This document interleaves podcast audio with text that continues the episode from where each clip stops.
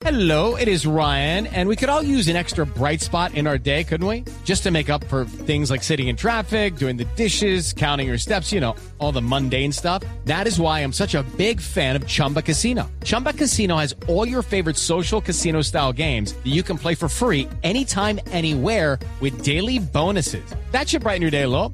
Actually, a lot. So sign up now at chumbacasino.com. That's chumbacasino.com. No purchase necessary. BGW. Void were prohibited by law. See terms and conditions. 18 plus. The best samples, the best drops in the game. Find DJ Shortcuts Remy Martin VSOP mixtape mural located at 11th and Folsom Street and scan it for a chance to attend the exclusive Remy event. Remy Martin Cognac, 40% alcohol by volume. Imported by Remy Cointreau, USA, New York, New York. Please drink responsibly. Ya llegó, ya llegó la Primatón Remington. Compra ya hasta con el 25% de descuento en nuestros productos. Válido del 15 al 19 de junio. Encuéntranos en las principales cadenas del país.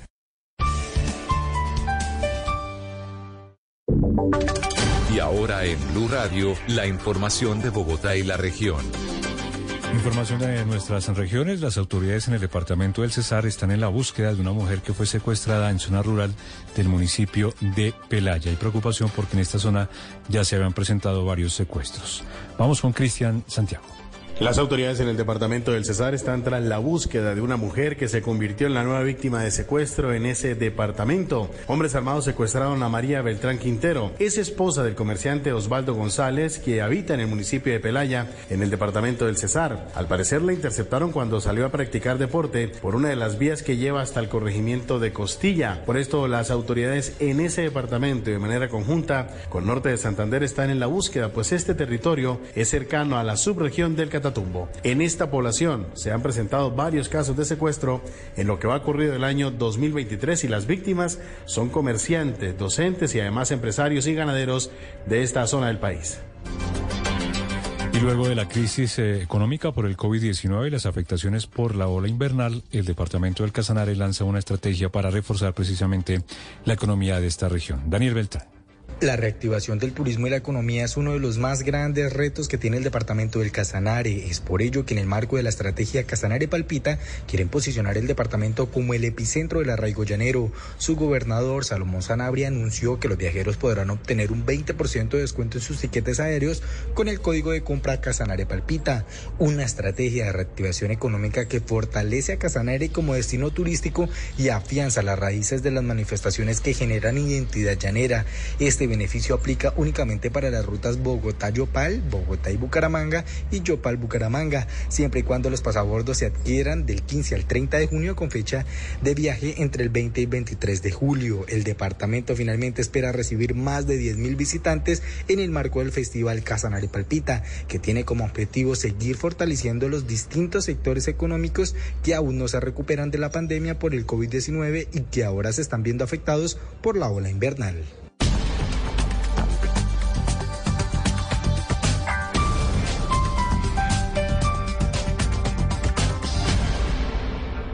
Las victorias y derrotas, la pasión y la afición en juego y los datos de lo último en deportes se lo presenta Mañanas Blue.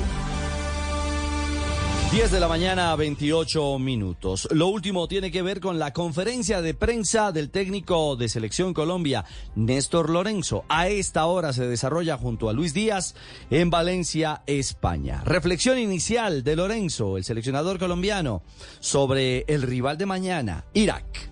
Irak es un, muy buen equipo. De los últimos seis partidos ganó cuatro, perdió solo uno y empató uno. Salió campeón de- del Golfo, ganándole a Arabia, a Qatar, a Oman. Es un equipo fuerte desde lo físico y va a ser un partido difícil, no va a ser un partido fácil para nosotros. Claro, recordemos que Colombia tendrá en esta gira europea un primer examen mañana en el estadio de Mestalla, en Valencia, España, frente a los iraquíes. Una y treinta de la tarde, señal de Blue Radio y el Gol Caracol. Y el próximo martes martes 20 será en Helsenkirchen, en territorio alemán, donde Colombia se medirá a los eh, ex campeones del mundo, a los alemanes en este segundo examen de esta gira por Europa. A propósito de compromisos internacionales amistosos en el día de hoy, Japón goleó 6 por 0 a El Salvador. Argentina, comandada por Messi, ya lo saben, derrotó 2 por 0 a Australia, partido jugado en Pekín, en territorio chino. En minutos, a las 11, Jamaica frente a Qatar. A las 7 de la noche, Venezuela. La selección vino tinto se enfrentará a Honduras y a las 9.30 en la noche Costa Rica, dirigida por el colombiano Luis Fernando Suárez, se enfrentará a Guatemala. Ah, y prográmense, hoy una y 45 de la tarde. España-Italia. Partido 5 estrellas. Semifinal de la UEFA Nation League. El ganador de este duelo entre españoles e italianos se verá a las caras con Croacia. El equipo de Modric, que ya está instalado en la gran final de este certamen europeo. Los deportes a esta hora en Mañanas Blue.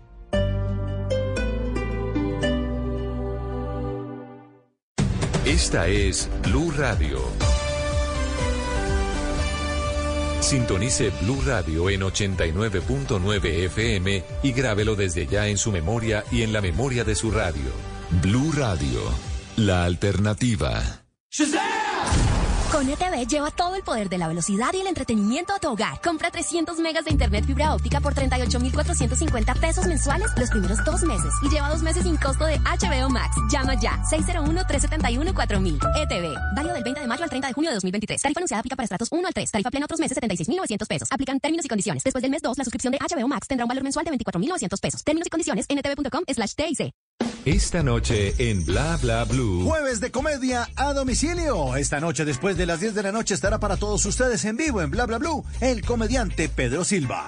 Y a las 11, como es jueves de numeral TVT, jueves para recordar, tendremos canciones de salsa que hacen referencia a la familia. Todo esto con nuestro experto salsómano, Sigifredo Turga, creador de arroba Oye Salsa. Así que ya lo saben, si prefieren terminar este jueves con tranquilidad, buena música y eso sí, en medio de grandes conversaciones, los esperamos en vivo, 10 de la noche a 1 de la mañana aquí en Bla Bla Blue. Bla Bla Blue. Conversaciones para gente despierta. Escúchanos por Blue Radio y bluradio.com. La alternativa. Llegó. Aprovecha esta oportunidad y vive la nueva era de la movilidad híbrida y eléctrica. Visita ya un concesionario Volvo. Aplican términos y condiciones. Conócelos en Volvo Car Colombia slash Special Sale. Llega la voz de la verdad para desmentir noticias falsas. Pregunta para Vera. ¿Es cierto que la petrolera ExxonMobil se va del país, como se indicó recientemente en publicaciones ampliamente compartidas en redes sociales? Esta noticia es falsa. La petrolera no se va del país, según lo aclararon sus representantes en varios medios de comunicación. Lo que sucedió fue que se retiraron de un proyecto de fracking en el Magdalena Medio. Pero eso no implica el cese de operaciones en Colombia. Escucha la radio y conéctate con la verdad. Una iniciativa de Blue Radio en unión con las emisoras que están conectadas con la verdad.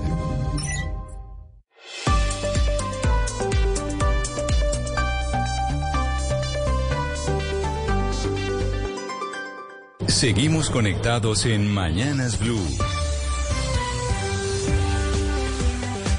Desde este momento dirige Camila Zuluaga. 10 de la mañana, 32 minutos. Aquí seguimos conectados con ustedes en Mañanas Blue. Es jueves, vamos hasta la una de la tarde. Ya saben que empezamos todos los días a las 4 de la mañana con toda la información y las noticias de lo que pasa en Colombia y en el mundo. Y hoy hay una noticia importante que tiene que ver con la publicidad y la cerveza. Y ahí un poco en términos eh, del cuidado que tienen que tener las marcas por las decisiones que toman a la hora de elegir su publicidad y los mensajes que quieren mandar. La cerveza Bud Light había sido en los Estados Unidos la cerveza más consumida durante casi que toda su historia, ¿o no, Gonzalo? Bud Light era, o Budweiser, no sé si Bud Light o Budweiser. ¿Cuál de las dos No, marcas Light. específicamente? Bud Light. Bud Light que por lo general se decía que era una cerveza muy para mujeres, ¿no? Como que siempre las mujeres norteamericanas, las de pues Miro la América, como se dice, las mujeres de esa América tradicional de, esos- de los norteamericanos consumían esa cerveza. Sí, A, ver, eh, tenía un porcentaje de share dentro del mercado casi del 10%, Camila. Lo cierto es que la noticia hoy que publica la consultora Nielsen es que la cerveza modelo ha acabado con el trono de Bud Light. Hoy en día en Estados Unidos, modelo especial, que es esta cerveza eh, mexicana, entre comillas, eh, eh, capturó el 9.4% de las ventas de cerveza de todo Estados Unidos, mientras que Bud Light cae el 7.3%. Pero ¿por qué está pasando esto?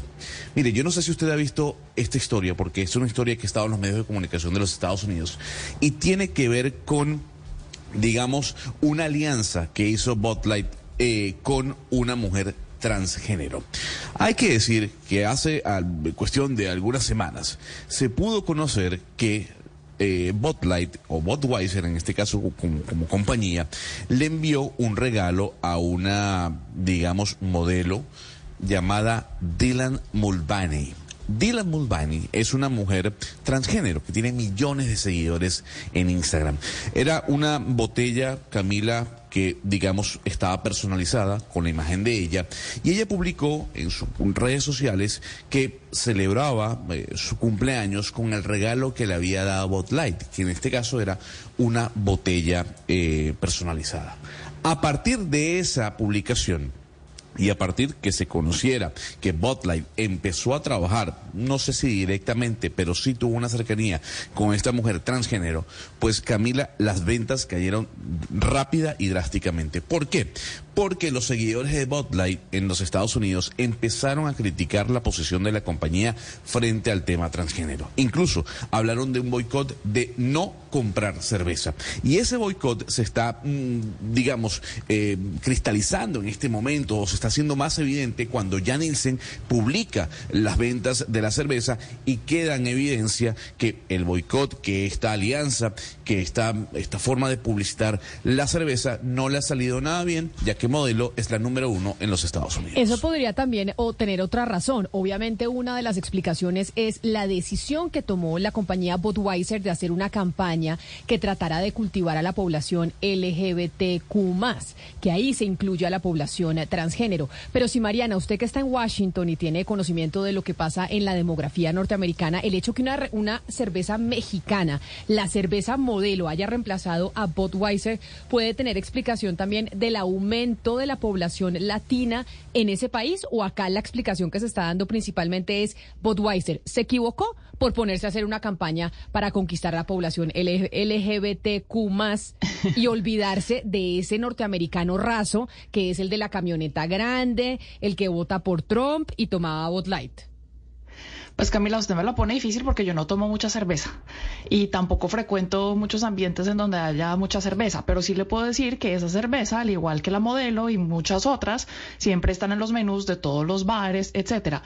Le digo una cosa, yo francamente dudo, especialmente en una ciudad como esta o en las grandes ciudades de Estados Unidos, en donde hay mucho consumo, porque hay mucha gente, pues dudo que estas personas estén diciendo, no, yo no voy a conseguir a consumir más esta cerveza porque ahora están eh, dándole la espalda a sus eh, clientes o eh, consumidores tradicionales. Yo pues creo que ahí hay un tema de competencia también que importa, también el, tema de los latinos, los mexicanos también, los descendientes de las familias mexicanas, pues quieren consumir eh, productos con los cuales se sienten identificados y esa población pues crece cada vez más, entonces yo no creo que ese sea el único, la única razón por las cual, por la cual las ventas de esa famosa cerveza tradicional en Estados Unidos pueden estar bajando y no creo que haya nada que pruebe ese argumento tampoco, Gonzalo. Pues mire lo que están diciendo los oyentes a través de nuestro chat, de nuestro canal de YouTube de Blue Radio en vivo, que creo que es un poco el argumento que sí la prensa norteamericana está eh, coincidiendo con lo que dice Gonzalo, que digamos la hipótesis es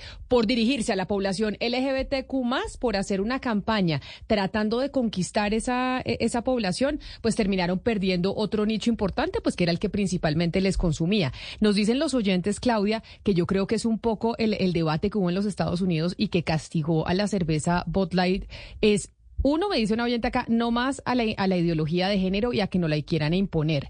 Y otro oyente nos está acá escribiendo, eso le pasa a Budweiser por ser una compañía súper progre, nos dice Andrés Benavides. Y Ángel es el que nos dice que no más esa imposición de la ideología de género. Ahí esa discusión que hemos venido teniendo hace tantos años, pues a Budweiser o a Bud Light específicamente se lo cobran en ya no ser la cerveza más consumida en, en América del Norte. Pues mire, Camila, varias cosas. A propósito de eso último que usted dice, uno de los numerales o hashtags que se hizo popular cuando esto estalló en abril eh, en Estados Unidos con esta cerveza fue Go Woke, Go Broke. O sea, eh, del movimiento woke del que hemos hablado acá, del wokeism, es, si usted eh, se va por esa línea, usted se quiebra. Eh, ese fue uno de los numerales que se hizo popular. Pero con respecto a si esto podría tener relación con el aumento de la población hispana, yo pensaría que no y que está mucho más enmarcado incluso en el tipo de población eh, que vota por eh, el, extremismo republicano. Fíjese que eh, una de las cosas que sucedió, que además esto no fue una campaña, digamos, eh, publicitaria eh, convencional, porque, porque lo que sucedió fue que eh, cuando esta modelo trans cumplió años, eh, Bud Light le envió una, una caja de cerveza y ella se tomó una foto, la puso en sus redes y ahí es que empieza la cosa, o sea, no era una publicidad eh, convencional. Pero bueno, hubo dos cantantes, uno de ellos fue Kid Rock, eh, que cuando sale esto, él publica en su cuenta en Twitter una, hace una publicación que dice, quiero expresar algo tan clara y concisamente como sea posible. Y a continuación, él coge un arma larga y dispara contra varias cajas y latas de Bud Light. Y luego, un cantante de música country, que se llama Travis Street, también eh, dijo que iba a cancelar el patrocinio de Bot Light a la gira que él estaba haciendo. Entonces no es como que sea un perfil de población hispana, puede ser que haya hispanos en contra de ese tipo eh, de apoyo o de publicidad, pero es como otro perfil de personas que están realmente eh, agotadas de eh, movimientos de derechos humanos que eh, reconocen la existencia de las personas trans y que y pues que velan por sus derechos. Es que mire, Gonzalo, por ejemplo, un oyente que es un experto en publicidad aquí en Colombia, que nos escribe al 301-764-4108, nos dice lo siguiente.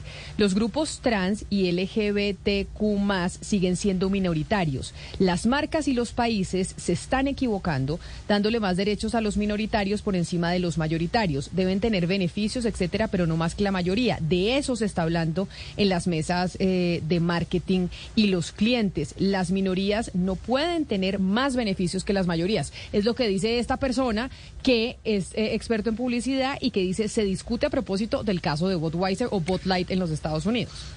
Mire, fíjese que tomando en cuenta lo que usted menciona acerca del mercadeo, Donald Trump Jr. salió a hablar sobre el caso y dijo, oiga, eh, no podemos abandonar eh, a esta empresa. Estamos hablando de que Bud Light representa tantos puestos de trabajo para los Estados Unidos y es importante para la economía.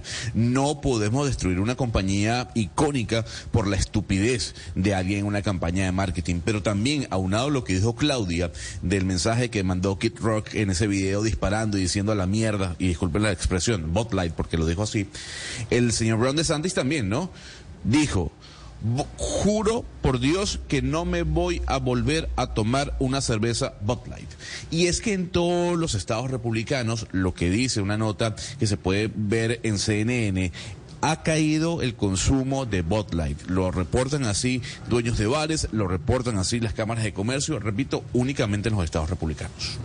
Eh, a propósito de lo que comentaba la oyente Camila, eh, me gustaría pues decir algo para, para la reflexión, porque una cosa es, eh, digamos, entender que en, con el devenir de los años y la posibilidad de que la gente tenga más libertad para expresar cómo se siente, quién es y quién quiere ser, el mundo ha entrado en esta onda de reconocer la diversidad, que no solamente son, somos hombre y mujer y ya, sino que hay otros géneros.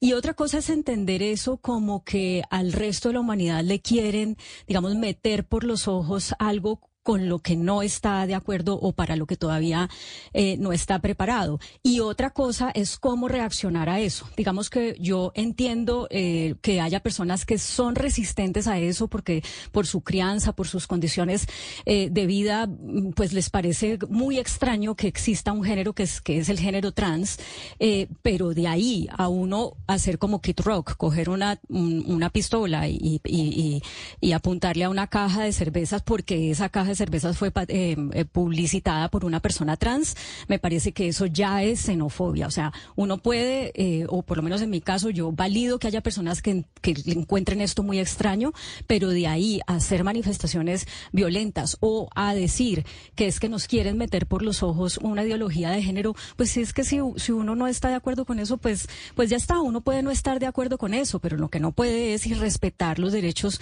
de esas personas que se identifican de otra manera y eh, además promover o hacer manifestaciones que puedan promover la, violencia contra esas personas. Pues la marca de cerveza Bud Light, que durante dos décadas fue la más consumida en los Estados Unidos, perdió su trono frente a la cerveza mexicana Modelo y le achacan esa pérdida de consumo por parte de los norteamericanos precisamente a una campaña que decidieron adelantar con la comunidad LGBTQ+, específicamente con la comunidad trans. Pero a las 10 de la mañana, 44 minutos, vámonos para Cartagena, porque allá está don Sebastián Nora, que está en el Congreso de Asobancaria, en el Congreso de la Banca Colombiana, que está medio país allá. De hecho, los congresistas, medio Senado va a estar allá presente, pero usted, Sebastián, ¿con quién se ha encontrado?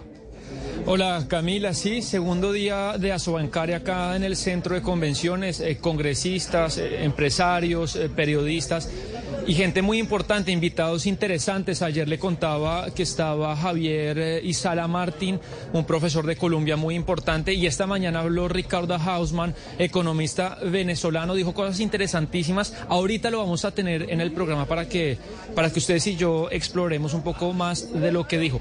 Me, me, me crucé, Camila, ayer con César Ferrari, con el superintendente financiero, que además sabemos es una de las personas que Gustavo Petro más oye en materia económica, y le hice tres preguntas muy concretas sobre temas que nosotros acá tratamos y, que el país eh, seguirá tratando. Fíjese, ayer él abrió eh, el Congreso y fue respetuoso con los bancos, pero les jaló las orejas, porque dijo que es un sistema muy concentrado, muy poco profundo y al que le hace falta eh, mucha competencia. Le dije, bueno, yo, doctor Ferrari, ahora en su administración, ¿qué vamos a hacer para que haya más bancos? Y esto me dijo. Durante 100 años la superintendencia ha crecido, se ha desarrollado institucionalmente y ha adquirido muchos conocimientos haciendo vigilancia y control. Pero la, supervisión no es solamente la vigilancia y el control, es también la promoción de los mercados. Y lo que yo quiero enfatizar en, estos próximos 100 años, digamos, es que tenemos que lograr una mayor profundidad en los mercados financieros. No podemos seguir teniendo unos mercados de capitales del tamaño que tenemos, ni unos mercados de crédito, ni unos mercados de seguros del tamaño que tenemos. Eso es un enorme desafío y espero que podamos hacerlo en los próximos tiempos. Y en esta búsqueda, Camila, de tener más bancos, más competencia, hay un actor importantísimo y muy interesante que es Nubank, el neobanco más grande del mundo que fundó David Vélez en el 2013 y ya tiene más de 80 millones de usuarios, que le está pidiendo permiso a la superintendencia financiera para que pueda tener eh, créditos financieros, para que la gente pueda tener eh, ahorros como los bancos tradicionales. Y esto me dijo de lo que opina que puede ser el juego eh, que puede aportar Nubank en el sistema financiero del país. Yo creo que el futuro, el futuro del sistema financiero se va a mover cada vez más en, los medios digitales. O sea, el, como nos imaginábamos a los bancos con ventanillas en la cual uno tenía que hacer colas, van a ir desapareciendo con el tiempo y vamos a tener todas las respuestas para nuestras inquietudes financieras en la palma de la mano. Esos son los medios digitales. Bienvenidos estos medios digitales, hacen parte de la competencia que se necesita para que crezcan los mercados.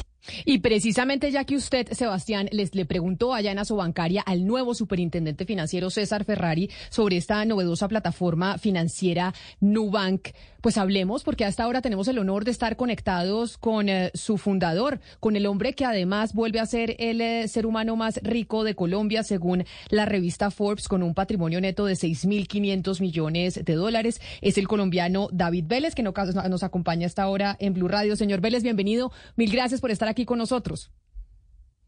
Hola Camila, muchísimas gracias por la invitación. Un placer estar aquí con ustedes. Bueno, yo pensé que iba a estar solo en audio, pero lo veo que está en video también. Qué maravilla tenerlo también conectado con nosotros a través de nuestro canal eh, de YouTube. Empiezo por preguntarle de lo que decía el eh, superintendente Ferrari, el nuevo superintendente aquí en Colombia del gobierno del presidente Gustavo Petro. ¿Ese realmente es el futuro del mundo bancario? Y es que nos vamos a ir olvidando de las oficinas y al final todos vamos a estar conectados con nuestro dinero a través de un celular.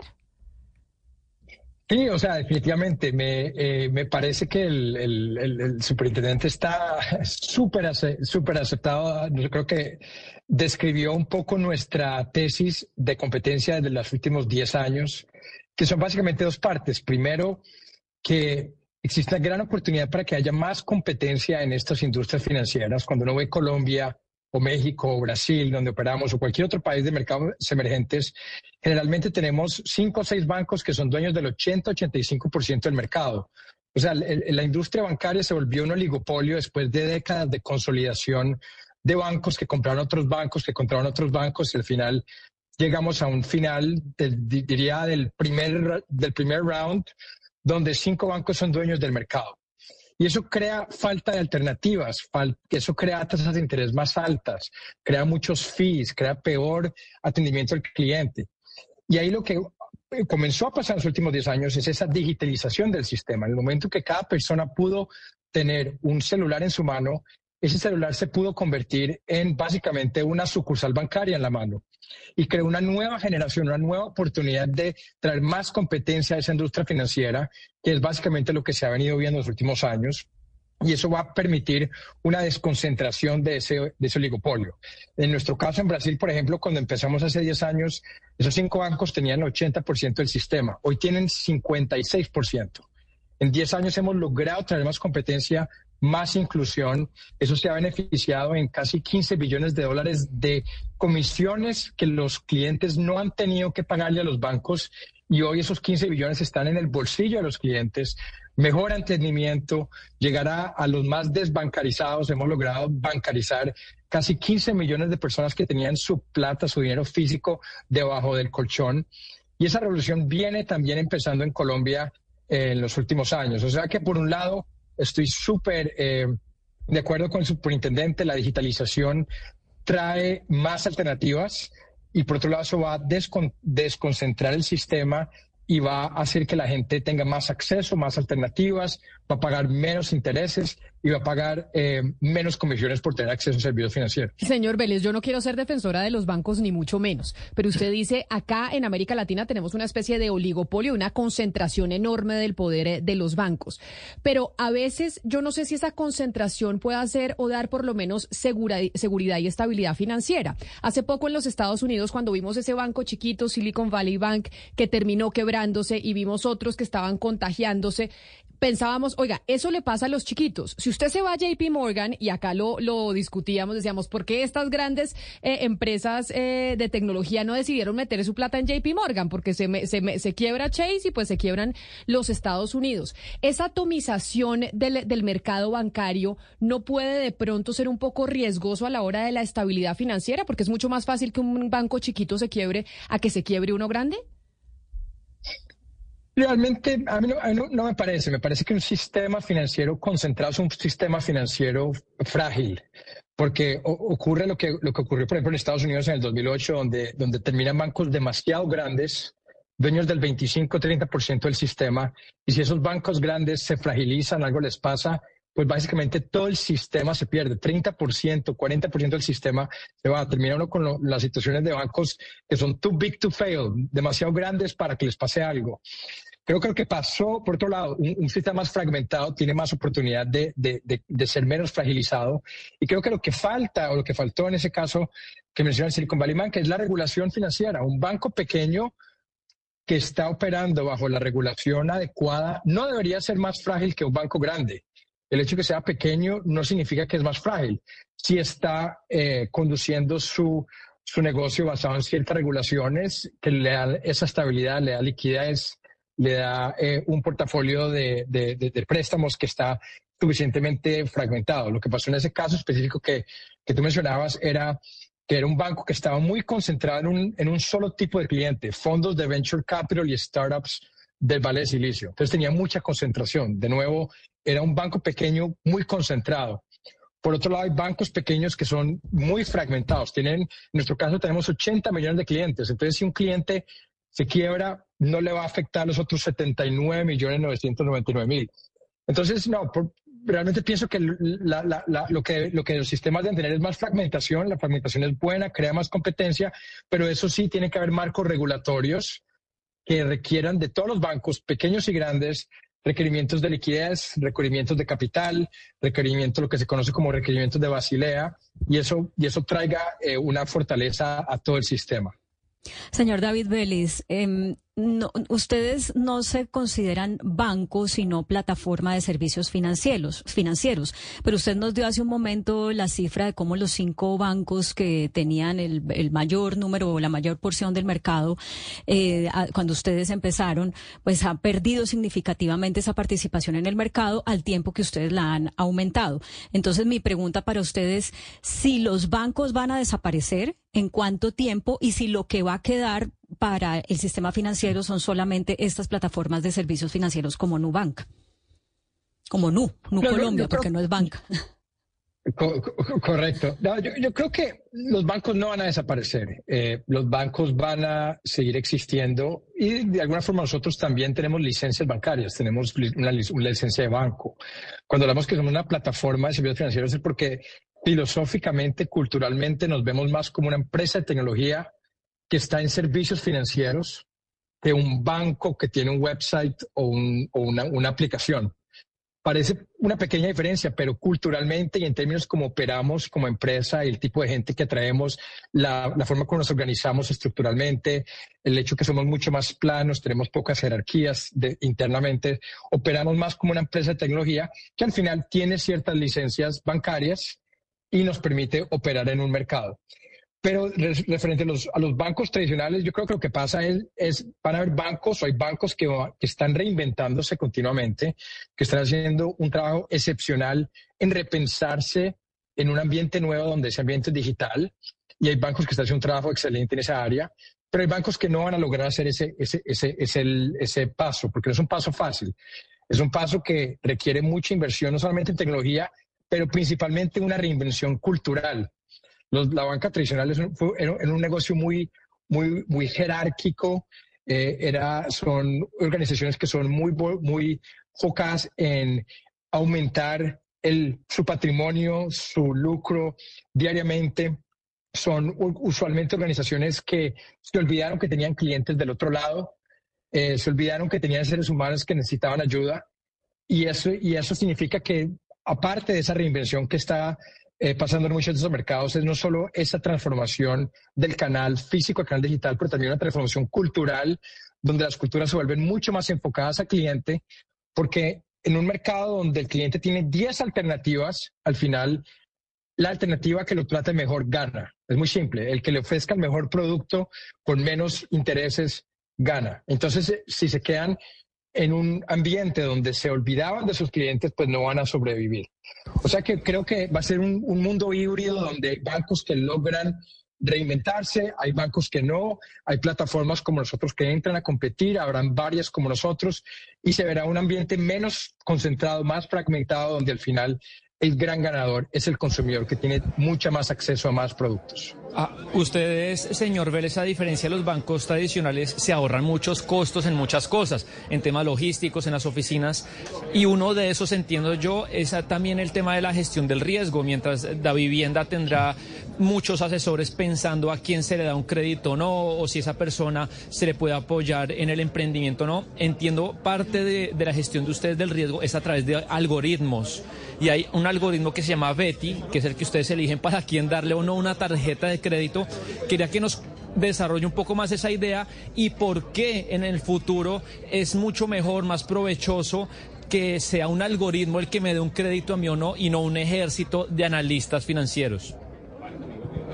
Claro, eh, bueno, parte de nuestra visión es que tenemos que ser increíblemente eficientes como empresa, como modelo de negocios, para poderle pasar esa eficiencia al consumidor final, cobrándole menos cada vez más. hay una frase de Jeff Bezos de Amazon que a nosotros nos gusta mucho, que hay compañías que crecen para cobrar más y compañías que crecen para cobrar menos. Nosotros somos de la segunda, crecemos para tratar de cobrar menos. Entonces tenemos que ser muy eficientes para poder cobrar menos y la ventaja de estar 100% digitales y no tener sucursales físicas es que nos ahorramos todos esos costos. Imagínense el costo que tiene tener un edificio en cada esquina con gente trabajando allá, con seguridad, manejando dinero físico de una sucursal a otra sucursal es muy costoso y al final, ¿quién paga la cuenta de esas sucursales? Pues son los clientes pagando más comisiones. Y eso antiguamente era un activo, pero cada vez en un, en un, model, en un mundo más digital, donde el cliente tiene un celular, vira un pasivo. No es, no es que sea bueno tener una sucursal. De hecho, yo querría pagar para no tener que ir a la sucursal porque no tengo una hora para ir a ponerme a hacer fila. Claro, Entonces, parte del modelo. Pero ahí entonces yo le pregunto lo siguiente, usted dice, parte del modelo es hacernos más eficientes, no tener que pagar tantos trabajadores porque necesitamos reducir los costos para poderle bajar precisamente al usuario. Ayer hablábamos acá de cómo la Unión Europea está tramitando una regulación para la inteligencia artificial. Y digamos que ese es como el gran temor que incluso los grandes millonarios del mundo como usted pues están teniendo porque además ya tienen una responsabilidad. Digamos que cuando uno se vuelve una figura como, como la suya, pues ya hay una responsabilidad responsabilidad también eh, con la sociedad.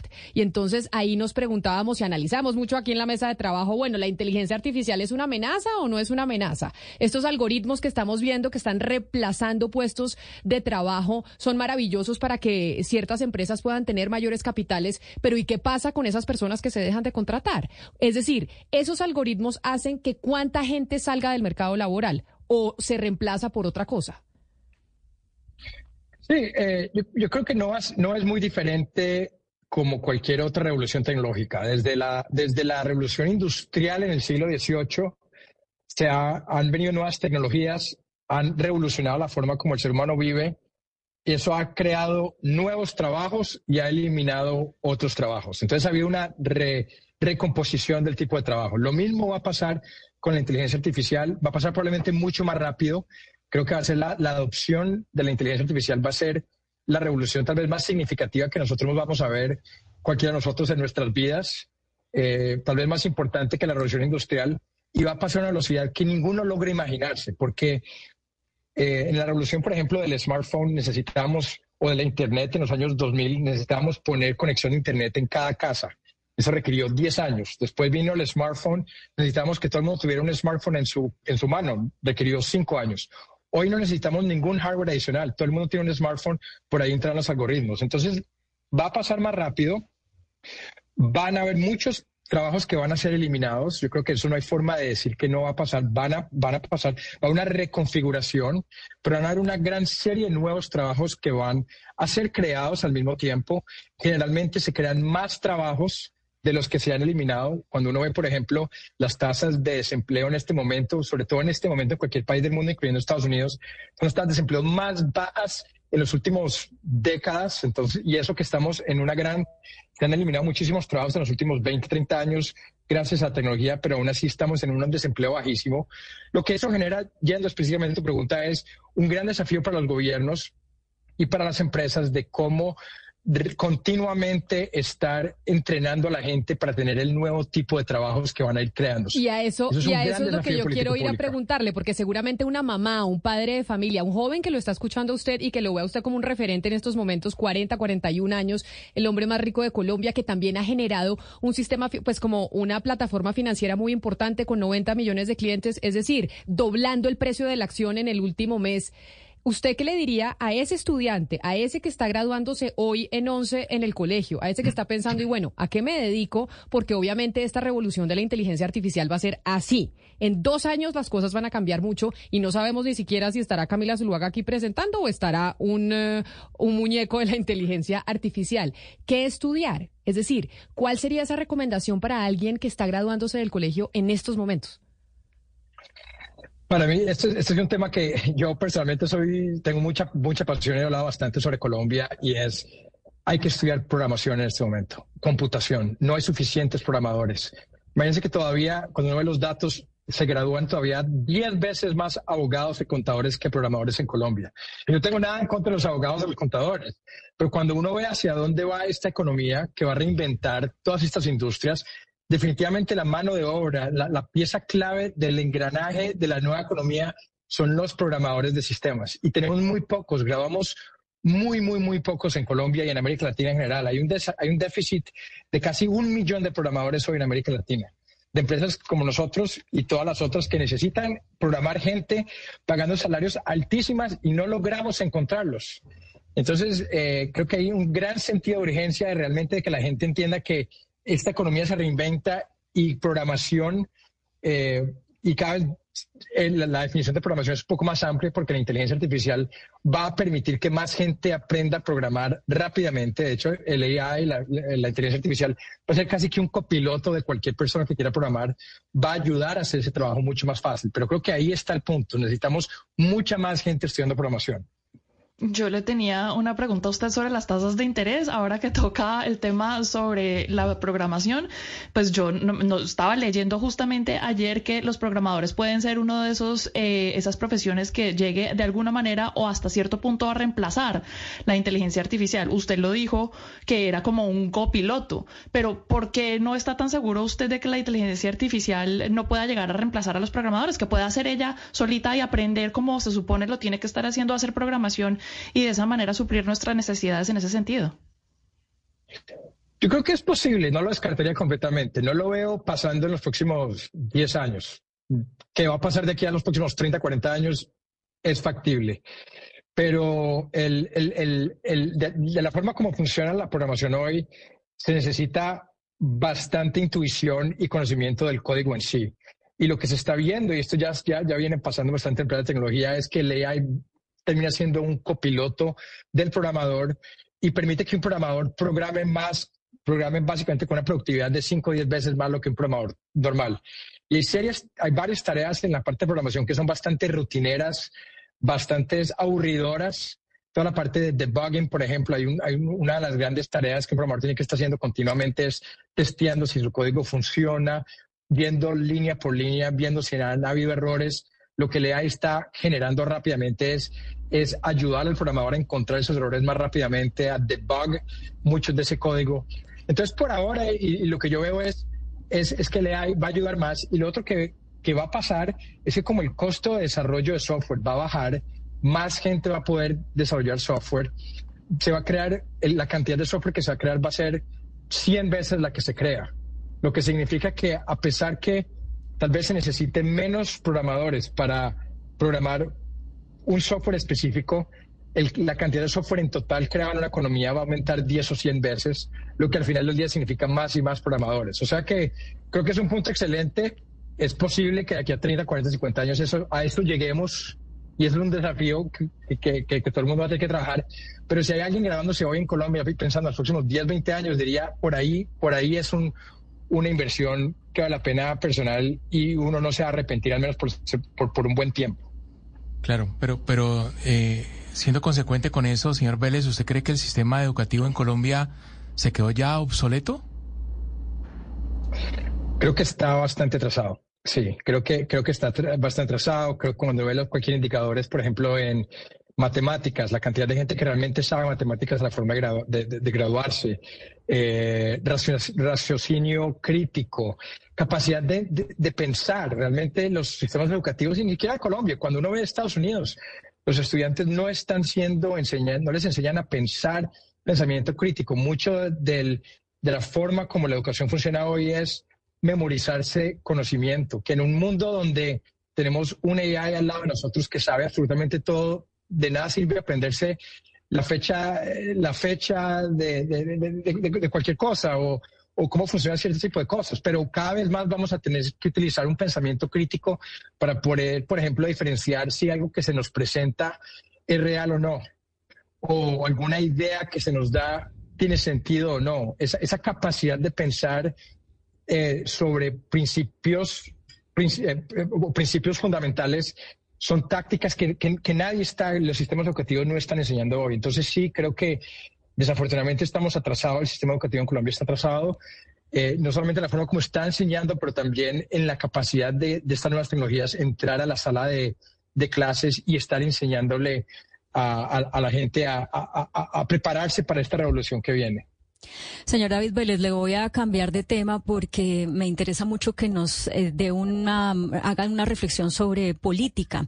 ¿En qué sentido? Usted creó y ha manejado NU desde Brasil, en Brasil, y le ha tocado un ambiente político cambiante, casi que de un extremo a otro. Eh, eh, Lula, Dilma, Bolsonaro, ahora otra vez Lula, que en una versión que es muy distinta a la que, a la que estuvo antes. Y por eso la pregunta es, eh, teniendo en cuenta que en Colombia estamos por primera vez en un gobierno de izquierda que ha hecho declaraciones a la banca como las que conocemos del presidente, donde les pide eh, pues eh, reducir sus márgenes de rentabilidad para apoyar la economía popular. ¿Qué puede usted desde la experiencia que ha tenido en Brasil con ese ambiente político de diferentes extremos decir decirnos para, para los retos que hay en materia bancaria en Colombia? Sí, es, es eh, definitivamente haber creado una empresa en esta industria en los últimos 10 años en, estos, en los países en que operamos no ha sido fácil porque el constante clave ha sido cambio. La, volatilidad macro, la volatilidad política que hemos visto es, ha cambiado básicamente, cada, cada, vez vemos una realidad. Pero lo que, lo, que nos ha mantenido, eh, lo que nos ha facilitado bastante la vida al final es que este tema de más competencia en servicios financieros, de traer más inclusión financiera, de bajar, de trabajar para cobrar menos, es uno de los pocos temas en que la derecha y la izquierda están de acuerdo. Y lo hemos visto muy claramente en gobiernos de derecha, que hemos visto en Brasil, México y Colombia, y lo hemos visto en gobiernos de izquierda que hemos visto en Brasil, México y Colombia, que son otros países que operamos. Es un punto donde más competencia y más inclusión financiera y cobrarle menos a la gente, las dos, es uno de esos temas donde todos están de acuerdo que es algo bueno. Y dado eso, hemos recibido mucho apoyo consistente, continuo de, de gobiernos, independientemente de la corriente política en que hemos operado. Y bueno, hasta ahora, hasta ahora eso nos ha ayudado de alguna forma. También el punto de que, ese punto que decía al principio, de que ya tanta concentración bancaria no es algo que ni a la izquierda ni a la derecha le ha gustado. Eh, así que también nos ha ayudado. Y ese apoyo a la tecnología y, a la digitalización ha sido también un tema muy en común porque eh, estar en contra de esa digitalización es básicamente estar en contra de el futuro de cualquier economía. Entonces también ha habido apoyo independientemente de ideología política hacia esos temas. O sea que hemos podido navegar eh, esos, esos mares volátiles de, cambios de, de política, yo creo que bastante bien.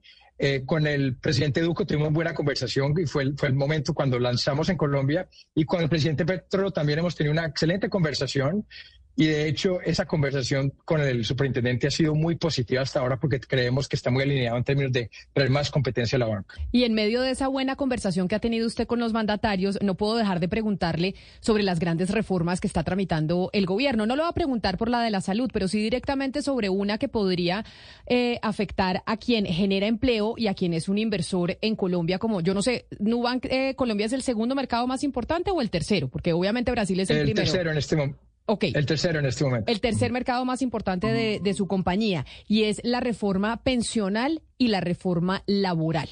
¿Usted con qué ojos ve esas dos grandes reformas que son la, una de las principales apuestas del gobierno del presidente Gustavo Petro? Ahí sí me, ahí sí me corchó, Camila. Realmente no tengo un conocimiento suficiente a profundo para poderte dar una, una, una visión muy, muy clara sobre cada uno.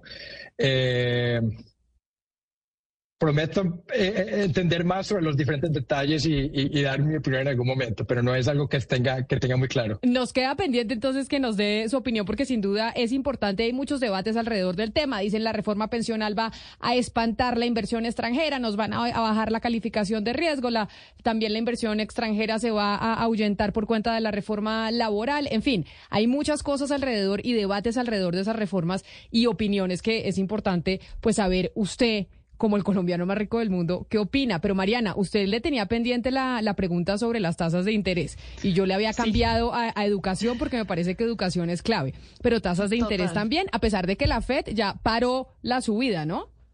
Sí, pero igual están altas. Es decir, bueno, en Estados Unidos, en México también están muy altas, en Brasil también, en México y en Brasil más altas que en Colombia.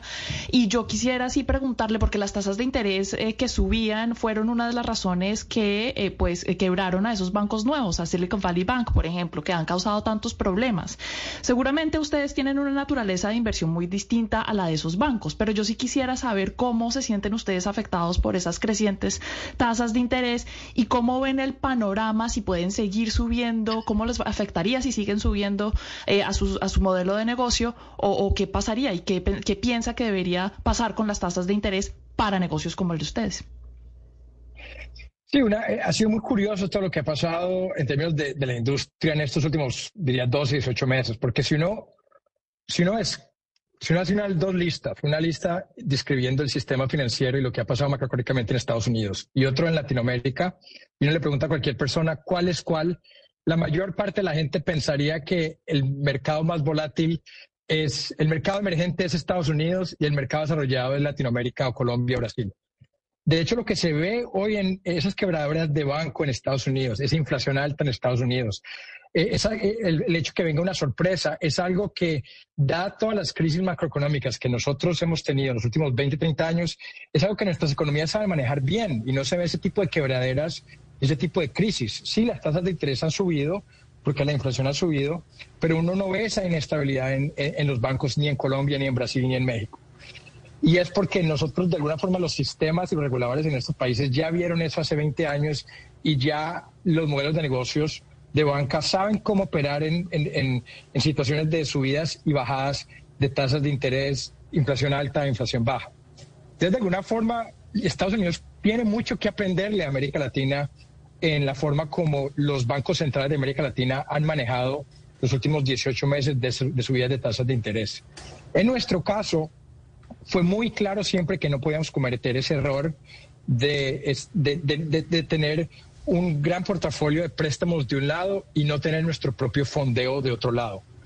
Los bancos quiebran al final por una razón y es falta de liquidez debido a que no tiene una, las dos partes de su balance están descasadas. Eh, uno tiene, en un parte le sube la tasa de interés y el otro no tiene control. Entonces nosotros como modelo de negocio desde el principio supimos que teníamos que ser dueños de nuestro propio destino teniendo en nuestros, acceso a nuestros propios depósitos. Y dado eso, a medida cuando las tasas de interés suben, pues de un lado nos toca subir las tasas de interés, pero por otro lado también subimos las tasas de interés de nuestros préstamos. O sea que no ha generado ningún tipo de, de fragilidad en nuestro, en al menos en nuestro modelo de negocio. Y en general no se ha visto ese tipo de, de quebraderas de bancos en América Latina, dado que el sistema es más, más robusto que lo que se ha visto en Estados Unidos en los últimos 12 meses. Claro. Don David, yo quisiera preguntarle si usted cree que el efectivo, como lo conocemos, está más pronto a acabarse de lo que se pensaba. Y se lo digo con la aparición de eh, programas como Apple Pay, como Ñequi, como Yapi en Panamá, que hace que la gente utilice menos el efectivo. ¿Usted cree que ese cash que manejamos se acabará más pronto que tarde? Yo creo que sí, pero depende mucho depende mucho del sistema eh, de pagos de cada país y de las decisiones hechas de cada país. El Apple Pay, el, el, el NEC ese tipo, ese tipo de productos realmente no van a cambiar mucho la forma como el, efectivo funciona. En los países donde el efectivo ha cambiado significativamente, que son eh, especialmente India y Brasil, fue en situaciones donde el regulador creó una nueva infraestructura de pagos digitales gratis para cualquier usuario eh, y que funciona 24 horas, 7 días a la semana. Y eso ha creado una revolución en términos de pagos digitales en países como India, países como Brasil, eh, en los países nórdicos también. Y eso crea mucha eficiencia para la economía. Si usted puede pensar, el costo para cualquier economía de dinero físico es, es gigantesco. Ese dinero, papel físico que las personas tienen que transportar, es muy caro manejarlo. Hoy en Colombia todavía, esto me parece casi que difícil de creer en Colombia. Hay gente que prefiere poner dinero físico y mandarlo por el correo a su familia en el norte de Colombia, en Leticia, que mandarlo vía una transferencia bancaria, porque la transferencia bancaria le, le cobra demasiado y le dura dos, tres días para llegar y no funciona a los finales de semana. Entonces la gente todavía coge dinero físico y se lo manda por el correo. Eso es, eso es increíble. Eso debería estar pasando. El, el, regulador en Colombia viene trabajando en una nueva infraestructura de pagos digitales eh, que creemos que, es que, que, tiene bastante sentido, muy basada, muy inspirada en lo que pasó en Brasil, en la infraestructura que se llama en Brasil como PIX. Creo que si eso es realmente bien ejecutado, va a ser una gran oportunidad para ver a Colombia digitalizarse en la parte de pagos en los próximos dos, tres, cuatro años y eso va a crear una gran eficiencia en términos de digitalización, especialmente bancarización de una gran parte de colombianos que todavía hoy no tienen acceso a la banca, todavía tienen sus ahorritos por allá bajo el colchón y eso se lo roban, eso no gana una remuneración, realmente no, no sigue creciendo. O sea que eh, creemos, vemos eso muy positivamente, creo que va por, el bien, por un buen camino. Eh, señor Vélez, esta semana se anunció que Marcela Torres es eh, la nueva gerente de NUB en Colombia. Antes estuvo Catalina Bretón y por eso la pregunta que quiero hacerle es si usted hace una apuesta por el liderazgo femenino en la banca, un poco en, contraste con lo que es la banca tradicional en la que hemos visto casi siempre hombres en, en las posiciones más altas de los bancos, o si esto pues es simplemente un una mera coincidencia y de una vez, eh, ¿cuál es la expectativa con la llegada de Marcela Torres a la, a la gerencia de NU Colombia? No. O sea, culturalmente como empresa eh, hemos siempre operado bajo un principio de que diversidad de cualquier tipo eh, nos hace mejores, nos hace tomar mejores decisiones, nos hace, nos permite explorar ideas de diferentes puntos de vista. Lógicamente eso es diversidad desde un punto de vista de género, desde un punto de vista de de pensamiento, desde un punto de vista de experiencia. Eh, tratamos de crear una cultura donde existe lo que llamamos la meritocracia y de ideas, donde diferentes puntos de vista consiguen entrar, consiguen debatir y consiguen tomar mejores decisiones. Y basado en, ese, en esa visión, hemos siempre tenido una, un cuerpo eh, directivo y realmente en todo Nubank que es básicamente, es casi 50, 50, 50% hombres, 50% mujeres. Cuando operamos realmente pensando y buscando esa diversidad, realmente la mitad de la población de mujeres, la mitad de la población de hombres, no debería existir en ninguna empresa 80% hombres, 20% mujeres. Eso no tiene ningún sentido si la empresa en sí realmente está abierta a, a tratar de traer la mejor gente independientemente de su género, independientemente de sus creencias. Entonces, bajo ese punto de vista, eh, hoy en Brasil operamos creo que 52% hombres, 48% mujeres. En algunos equipos tenemos más mujeres que hombres. Y eh, cuando tuvimos la, la, misión de ir a encontrar la mejor persona para liderar nuestra operación en Colombia, la primera vez que, trajimos a Catalina, ahora con Marcela, fuimos y entrevistamos a mucha gente y, y la mejor persona que pudimos encontrar la primera vez fue Catalina, la mejor persona que pudimos encontrar en esta vez fue Marcela y fueron excepcionales, ejecutivas increíbles y, y nos sentimos muy contentos que que Marcela específicamente haya podido, eh, nos haya elegido, haya venido a, entrar dentro de este equipo. Así que, bueno, eh, tenemos grandes perspectivas para Colombia. Eh, Colombia es nuestro tercer mercado hoy, pero, pero que, apostamos muchísimo en el país. Creo que vemos que hay una gran oportunidad y queríamos tener una ejecutiva de talla mundial que liderara y que pensara en grande en los proyectos que podemos tener para el país. Y Marcela definitivamente con la experiencia que viene eh, nos va a ayudar a pensar en grande eh, en, Colombia y ver cómo podemos contribuir con ese aumento de ofertas en el país. Pues qué maravilla escuchar esta respuesta y qué maravilla que usted nos haya regalado eh, esta media hora de su tiempo, que yo sé que usted es supremamente ocupado y por eso le agradezco enormemente que haya aceptado esta entrevista. No sin antes ya preguntarle algo que me interesa a mí personalmente. Y es aquí Gonzalo Lázaro me trae constantemente las em, rutinas de las personas exitosas, lo que hace Jeff Bezos, lo que hacen eh, los más exitosos del mundo en su día. Y no puedo dejárselo de preguntar a usted. ¿Hace ejercicio? ¿No hace ejercicio? ¿Qué come? ¿Qué no come? ¿Cuánto duerme? ¿Cómo organiza su vida? Porque eso sí le dice uno mucho de la persona con la que está hablando. Bueno, sí, no, perfecto. Es excelente pregunta. Yo la última. necesito, no, yo, yo, yo necesito dormir. Entonces, no, no pero dormir, necesito dormir entre 7 y 8 horas. Eso sí, pero, pero me gusta despertarme muy temprano. Entonces, Significa que hoy, por ejemplo, me desperté a las cuatro y media de la mañana. En general me despierto entre cuatro y media y cinco. Significa que voy a dormir bien temprano. Eh, hago en general entre una hora, hora y media de ejercicio eh, de diferentes tipos. He tratado meditación, no he sido tan consistente como me gustaría, pero ahí sigo tratando de crear un hábito en la parte de meditación porque realmente eh, es algo que le, le, da uno un espacio mental para uno pensar en, los diferentes problemas. A las 7 de la mañana estamos sentados con todos mis hijos desayunando. Eh, y ahí les dedico mucho tiempo de calidad. Para mí soy una persona de familia, me gusta estar con mis hijos pequeños, los llevo al colegio varios días de la semana y ahí se empieza eh, la manada de reuniones eh, sin parar desde las siete y media básicamente hasta el final del día cuando trato de terminar a tiempo, cenar con la familia y ponerlos, leerles un cuento antes de dormir a los, a los cuatro pequeños y volver a dormirme temprano. O sea que más o menos esa es la rutina que se repite día a día. Doctor Vélez, David Vélez, creador eh, y cofundador eh, de NU, mil gracias por haber estado con nosotros tanto tiempo. Sé que nos pasamos un poquito, pero le mando un abrazo muy, muy grande y gracias por habernos acompañado hoy aquí en Mañanas Blue. Gracias a ti, Camila, y gracias a todos. Muchísimas gracias por tenerme. 11 de la mañana, 23 minutos. Vamos a hacer una pausa y ya regresamos porque nos vamos para Cartagena. Tenemos a uno de los economistas, yo diría quizá el economista más destacado en estos momentos en América Latina, precisamente para hablar del el futuro de Colombia en términos económicos y de la región. Así que no se muevan porque nos vamos con Sebastián Nora para Cartagena con su invitado después de la pausa. Colombia está al aire.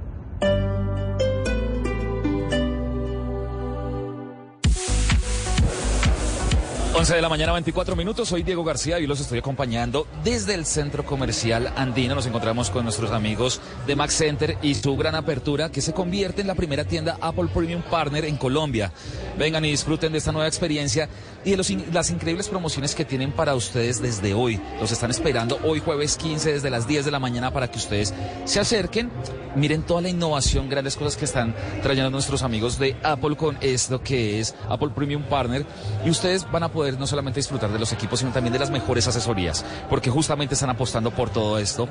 En Max Center, eh, una experiencia elevada de la marca, Apple con productos innovadores y diferenciales en las categorías de conectividad, protección, audio, Eh, gaming, fitness, home.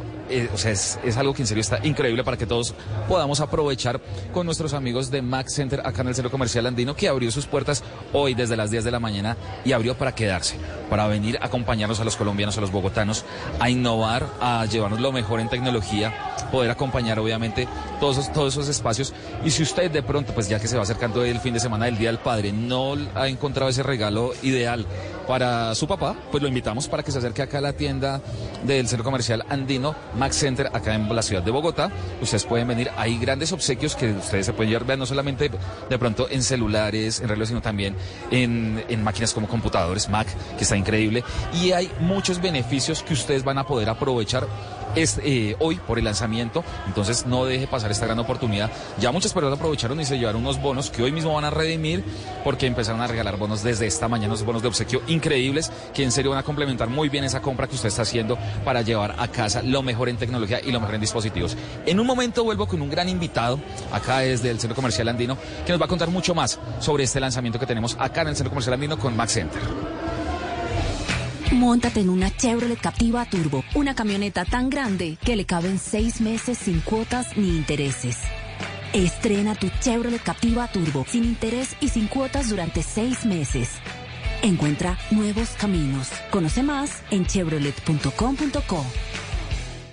Esto ya la vi, yo la vi, está tan bien. Si crees que ya viste todo, acelera las posibilidades de ver tus contenidos favoritos. Con Claro puedes tener Prime Video, Netflix, HBO, Disney Plus y Star Plus y pagarlas en tu factura sin tarjeta de crédito. Actívalas en App Mi Claro. Aplican condiciones y restricciones en claro.com.co. El valor de la suscripción es fijado por cada una de las plataformas.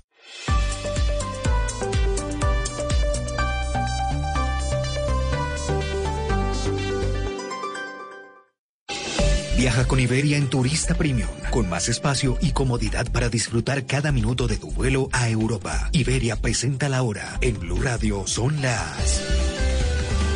En Colombia son las 11 de la mañana, 27 minutos. Vuela a Europa a otro nivel con Iberia. Descubre la clase Turista Premium y disfruta de más espacio y comodidad por un poco más. Una forma de volar tan confortable que el viaje se te pasará volando. Bienvenido a la clase Turista Premium de Iberia. Europa más cerca de ti. Colombia está al aire. 11 de la mañana, 27 minutos después de esta pausa. Seguimos aquí también conectados con ustedes a través de nuestro canal de YouTube de Blue Radio en vivo y en todas las emisoras de Blue Radio alrededor de Colombia y en bluradio.com. Estamos, como les decíamos, desde ayer en Cartagena, porque allá se fue don Sebastián Nora a la convención de Asobancaria, al Congreso de la Banca en nuestro país, que tiene invitados muy destacados. Y siempre en Asobancaria, Sebastián, vienen los economistas más reconocidos, no solo del continente, sino del mundo. Sí, eh, y una de las charlas más interesantes de esta mañana fue con Ricardo Hausman, eh, venezolano él, Gonzalo, yo diría sí, uno de los economistas más respetados de América Latina. Él en este momento es profesor de la Universidad de Harvard, eh, dirige un centro de estudios internacionales. Rápidamente, Ricardo, entiendo, bueno, usted fue ministro de Carlos Andrés Pérez, fue economista en jefe del Banco del BID, ha trabajado en el Banco Mundial y bueno, vino esta mañana a Colombia, un país que usted conoce y sigue mucho. Le agradecemos estos minutos y bueno, bienvenido a Mañanas Blue. Y gracias por la oportunidad de conversar con los radioescuchas. Eh, Camila, eh, esta mañana eh, Ricardo abrió el día de hoy y no sé si le parece podemos iniciar con un tema muy polémico con el que arrancó este gobierno es el concepto del decrecimiento económico. entiendo, Ricardo, al final de la charla yo le entendí, usted criticó ese concepto y usted dijo una frase muy poderosa, me parece, le manda un mensaje al país diciendo Colombia debe financiar la transición con el petróleo. Quisiera que nos desarrolle en esta entrevista esa idea. Bueno, mira, la idea del decrecimiento me parece que puede tener cabida en países que tienen ingresos per cápita muchísimo más altos que el de Colombia. O Colombia tiene un ingreso per cápita que está en los 6 mil dólares al año, tiene salarios promedios que están por debajo de los 2 millones de pesos al mes.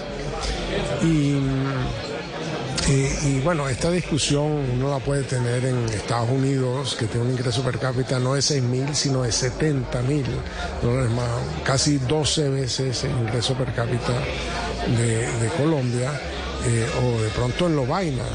Eh, donde también los ingresos per cápita serán 10 veces más. Quiere decir que la gente tiene ahí salarios promedio de 20 y pico millones de pesos al mes. Entonces, eh, creo que la aspiración de los colombianos es que tener un ingreso mucho más alto y si eso es para 50 millones de personas, quiere decir que el PIB tiene que ser mucho más grande, la economía tiene que ser más grande. Entonces creo que el reto de Colombia es el reto de crecer, de crecer de manera inclusiva, de manera sostenible, pero de crecer.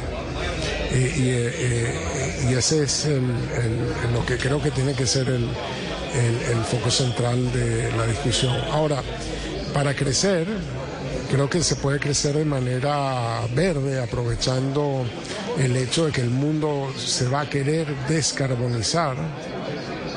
Pero para descarbonizarse y para ayudar a que el resto del mundo se descarbonice, eh, habrá que hacer muchas inversiones, algunas de ellas las va a poder hacer eh, el mercado, el sector privado, pero mucho de eso va a requerir eh, inversión pública, tanto en capital humano como en capital físico, y es más fácil hacer esas inversiones que habilitan la descarbonización usando los ingresos que uno tiene.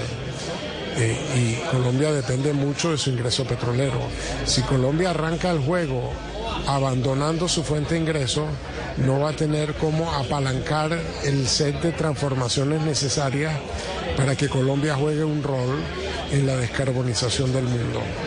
Y en ese orden de ideas, señor Hausman, agradeciéndole que haya ido a ese stand que tenemos de Blue Radio en Asobancaria sobre el decrecimiento, el crecimiento, la importancia de que Colombia crezca cada vez más, le tengo que preguntar a usted si tiene conocimiento o no sobre las reformas que estamos adelantando en el Congreso de la República y que son la principal apuesta del presidente Petro, principalmente dos, la reforma pensional y la reforma laboral, porque frente a esos dos proyectos, pues hay o voces a favor y voces en contra de que podrían generar un efecto positivo para el crecimiento del país o negativo. Usted como uno de los economistas más destacados eh, del continente y como profesor de Harvard, ¿ha visto esas dos reformas y qué opina sobre ellas?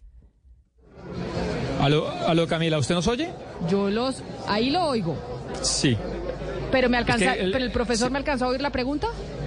No, el profesor no. ¿Se la puede repetir, por favor? Claro que sí, profesor Hausman. La pregunta es, ¿qué opina usted de las dos reformas importantes que está tramitando el, el presidente Gustavo Petro en el Congreso? Reforma laboral y reforma pensional.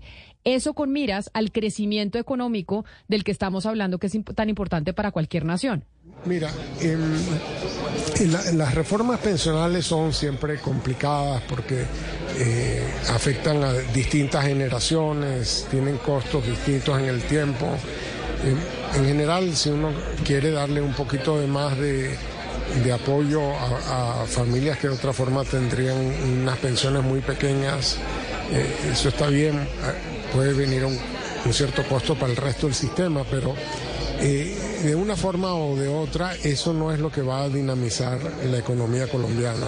Entonces creo que es un tema donde los colombianos se tendrán que poner de acuerdo, pero no, no lo veo central a dinamizar a la economía venezolana, a la economía colombiana, perdón. Em, eh, el, tema, eh, la, la reforma laboral tampoco la veo central. El problema no es que Colombia no tenga, eh, o sea, eh, que, si hay, menos jornadas que se llaman de día y jornadas que se llaman de noche, y entonces a, que a partir de qué hora empiezan a cobrar más. Son temas creo que pequeños, no son transformadores. Eh, entonces me preocupa un poco que de los temas que oigo que se están escuchando, no, no, veo, no veo áreas de reforma que realmente transformen del país en una dirección positiva. Eh, eh, entonces, no, me, no estoy particularmente em, impresionado por la imaginación.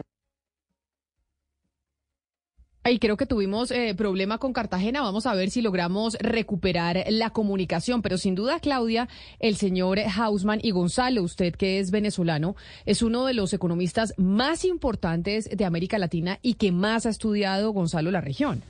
Sí, señora, sí, señora. Digamos que Ricardo Hausman es un referente para nosotros los venezolanos e incluso para América Latina, como usted bien lo decía. Eh, y, por eso yo, yo tenía una duda sobre la economía venezolana, pero es una referencia, es una referencia sin duda alguna cuando buscamos de alguna u otra manera entender qué es lo que está pasando en nuestra región. Mientras volvemos a Cartagena, al eh, Congreso de Asobancaria, 11 de la mañana, 35 minutos, tenemos una noticia de última hora y tiene que ver con un comunicado que acaba de publicar la ex jefe de gabinete del presidente Gustavo Petro, Laura Sarabia. En esta época de comunicaciones digitales, los canales oficiales se están volviendo las cuentas de Twitter. Y la jefe de gabinete acaba de publicar, quienes están eh, con nosotros conectados a, a través de nuestro canal de YouTube, pueden ver el comunicado a la opinión pública que dice lo siguiente.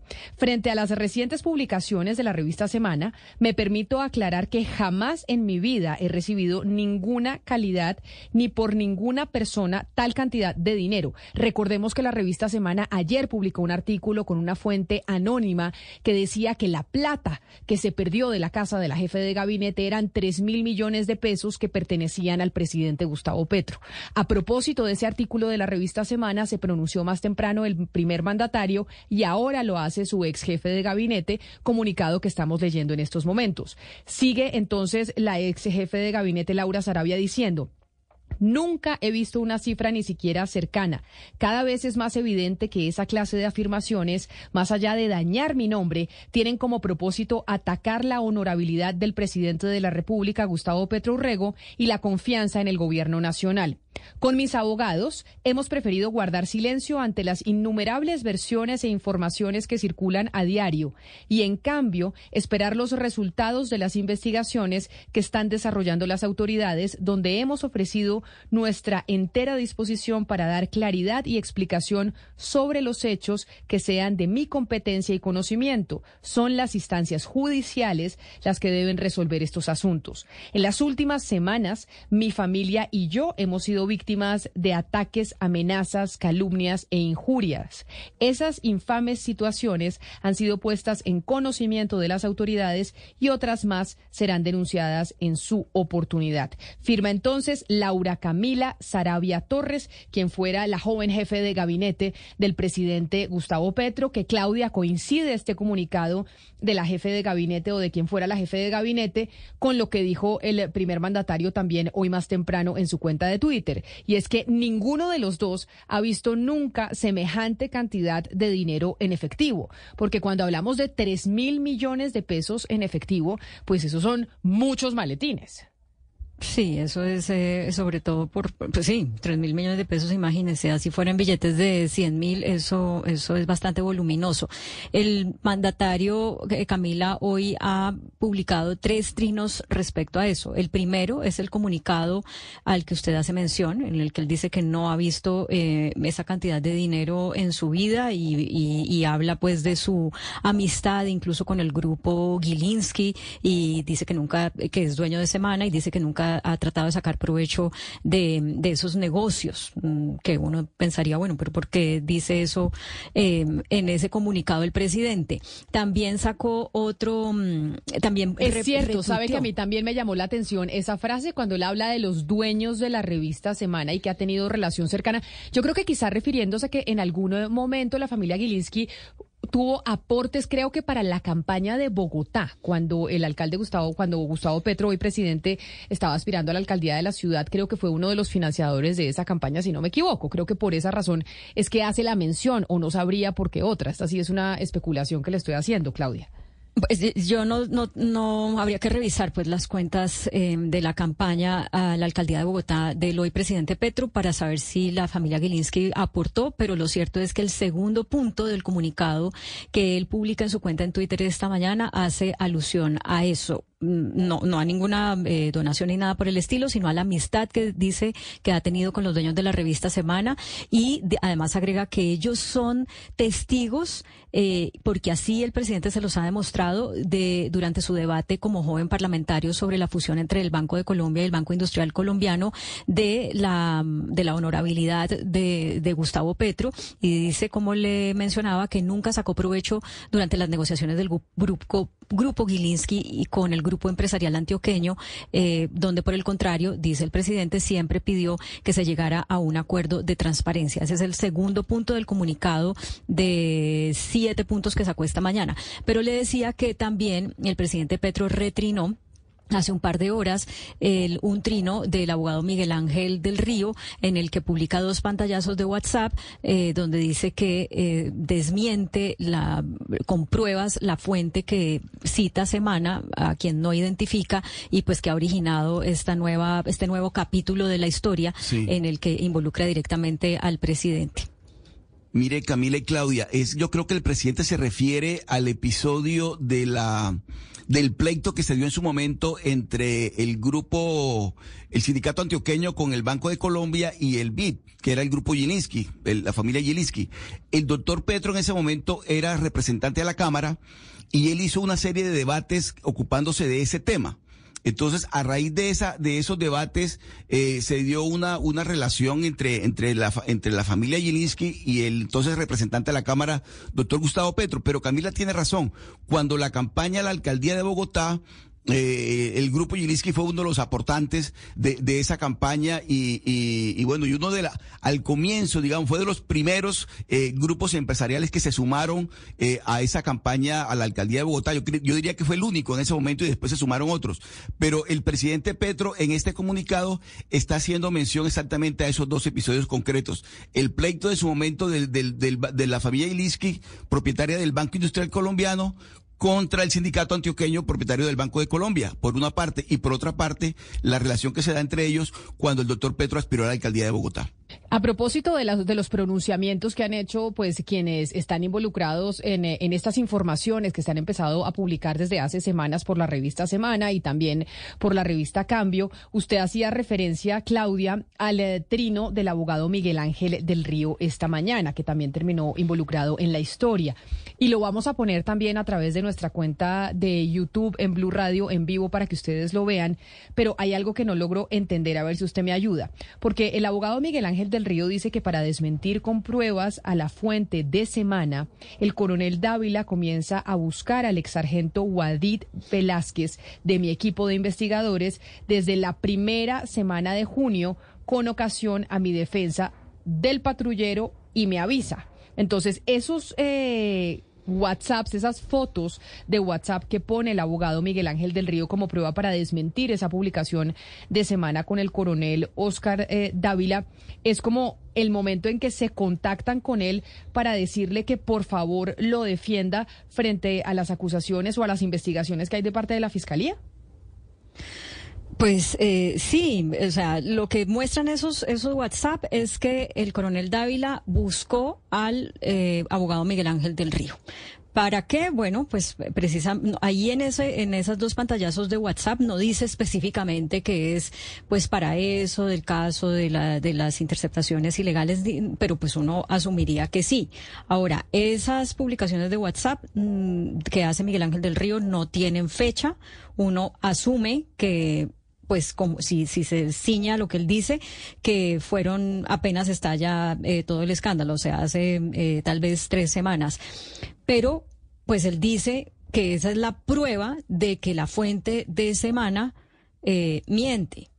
Y esa parte no la entiendo porque no sé de qué manera desmiente lo que dice la fuente de semana, que de nuevo es importante decir que es un testimonio que no aporta una prueba eh, fehaciente de lo que está diciendo. ¿Y qué es lo fehaciente que está diciendo? Pues que el dinero eh, que se perdió era del presidente Petro y que eran tres mil millones. Entonces no es un elemento más que se suma, pero yo realmente no lo entiendo como un desmentido de lo que dice la fuente de semana y pues tampoco semana entrega una prueba fehaciente de lo que esa fuente está diciendo. Y Semana ha publicado algo recientemente después de estas declaraciones del presidente Gustavo Petro, después de estos trinos del abogado Miguel Ángel de Río. Oscar, Semana ha dicho algo más porque este mm, pues digamos, estos comunicados obedecen a la publicación de ayer a las 7 de la noche de la revista sobre ese eh, sobre esa fuente anónima que dice pues que es un testimonio sobre el caso y que claramente nuestros colegas pues le dan eh, toda la credibilidad para publicarla. Así es, Camila. Recuerda usted que ayer, antes de las 7 de la noche, la directora de la revista Semana, Vicky Dávila, dijo, a las 7 de la noche vamos a tener una información muy importante sobre este, sobre estos hechos, que la publicó efectivamente a las 7 de la noche. Y a esa, y esa, publicación es la que ha generado todas estas reacciones. Pero Semana, eh, recientemente no ha, publicado algo con respecto a la, lo que publicó anoche a las 7 de la noche, Camila.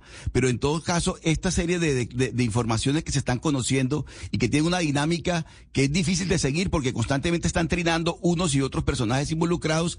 Necesariamente, Camila, la Fiscalía General de la Nación, en el caso concreto de la, de la, de lo que tiene que ver con los recursos, con el ingreso de los dineros a la campaña o la, o la pérdida del robo, como se dijo en su momento, de los dineros efectivos en, en, casa de la doctora Sarabia y también la, el Instituto de Medicina Legal, Camila, también tiene que pronunciarse. Es decir, los hechos tienen una dinámica tal que ya es necesario que las autoridades comiencen a pronunciarse sobre estos hechos, porque si no, seguimos navegando en, una, en un mar de especulaciones que tampoco es sano para, para lo que está ocurriendo, Camila. Exactamente, y de eso necesitamos pronunciamiento de la Fiscalía General de la Nación, que ya también a través de comunicado ante la opinión pública dijo que la otra semana Medicina Legal pues daba el dictamen y ellos harían un pronunciamiento. 11 de la mañana, 45 minutos. Sebastián, retomamos la comunicación con usted. ¿Sigue con el profesor eh, Hausman en el punto de transmisión de Blue Radio en Cartagena en el Congreso de Asobancaria? Sí, acá estoy, me perdonará usted y los oyentes. Eh, con lo que transmito es un aparato que se llama Quantum y se murió de un momento a otro. Me decidió abandonar en plena entrevista en un momento, el momento más inoportuno porque se podía morir hace una hora y el profesor Hausman pues tiene un sequito importante detrás, eh, están varios medios detrás, Corfi Colombiana y en ese momento pues se paró y se fue. La verdad una lástima. Alcanzamos a oírlo apenas seis minutos y bueno, ojalá no me vuelva a abandonar Camila la, la Quantum, pero de pronto para, para complementar lo que él dijo esta mañana, pues obviamente eres académico de cierto rigor y no se va a meter a, pelear con un gobierno, pero yo sí sentí que quería mandar un mensaje eh, a esa idea del decrecimiento y de la transición, que es el tema pues de cabecera del país ahorita. Muy crítico con eso. Eh, yo sé que estos temas le, interesan a Mariana. Habló mucho de las energías verdes, del hidrógeno verde, habló de los proyectos en La Guajira que están haciendo. Y una última idea que también la dijo Gonzalo, fíjese, eh, él, dijo en algún momento. Colombia ha sido muy generosa con Venezuela, los millones que han venido acá, es cierto, pero ustedes no han sido hábiles en atraer a los mejores cerebros venezolanos en Colombia. Hablaba de una cosa que acá hemos comentado con Ana Cristina de la cantidad de papeleos y de burocracia inútil que le piden a los profesores, por ejemplo, y a los científicos para trabajar en Colombia. Y eso ha hecho, dice él, que los venezolanos más talentosos se vayan a otros países y no precisamente a Colombia. 11 de la mañana, 47 minutos. Pues de Cartagena, entonces vámonos a Barranquilla. Quedémonos en la costa caribe porque allá está hoy nuevamente don Ricardo Soler, que lo tuvimos con nosotros eh, ayer también en Mañanas Blue. Y hoy nos sigue acompañando Ricardo desde Barranquilla. ¿Y con quién? Hola Camila, ¿cómo estás? Qué gusto saludarte de nuevo. Sí, aquí en Barranquilla la estamos pasando muy rico y hoy estoy con Iván Ramírez, gerente de la división de mercadeo de Renault Sofasa. Escucha esto Camila, siempre he escuchado que los carros del rombo, que Renault, eso es una marca eh, automotriz que produce carros, pero resulta que Ayer, en una agenda académica, nos define el señor Iván Ramírez, que lo tengo acá para que nos cuente cómo es el tema, que es que ya no son productores de carros, que el negocio de ellos es movilizadores de sustantivos. Iván. Te gustó, te gustó bastante. muchísimo, muchísimo. Muy interesante. ¿Cómo es esto, Iván? pues mira, realmente nosotros estamos en un negocio claramente de la venta y comercialización de vehículos, pero tenemos que ir un poco más allá.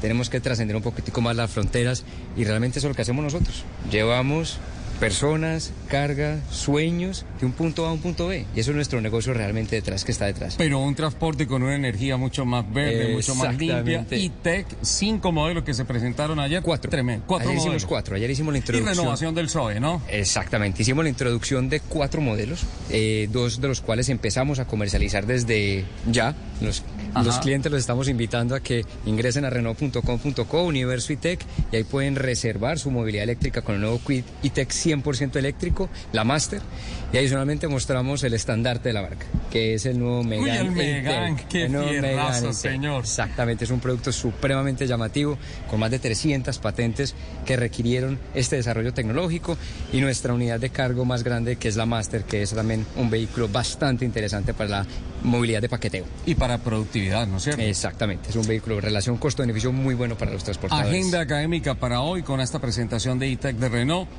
mitos y verdades de los carros eléctricos. ¿Te vas a meter en un chicharrón no, o por el contrario? Vamos a entrar en un tema pedagógico. Claramente ser partícipes, ser líderes en el mercado de vehículos en Colombia tiene muchas responsabilidades. Transformación, innovación, pero educación. Y eso es lo que queremos hacer con este panel que vas a participar contar a los colombianos cuáles son las ventajas, qué cosas no son ciertas, quitar algunos tabús, algunos miedos y darle mayor continuidad a esta movilidad que estamos impulsando el día de hoy. Qué bueno, pues Camila, con esta agenda académica en Barranquilla me quedo. En Barranquilla se queda usted, qué envidia. En Cartagena, Sebastián, en Barranquilla, Ricardo Soler, mejor dicho, aquí en Bogotá solo estoy yo, 11 de la mañana, 50 minutos.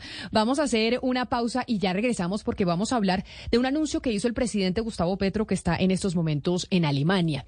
Y habló en Alemania y sobre todo de negociaciones para que colombianos que están allá, ese talento fugado, vuelva a Colombia a trabajar en esto del hidrógeno verde. Pero ¿qué es el hidrógeno verde? ¿Qué es lo que podrían venir a hacer esos colombianos en Alemania a Colombia a trabajar en ese punto? Pues lo vamos a saber en unos minutos después de la pausa.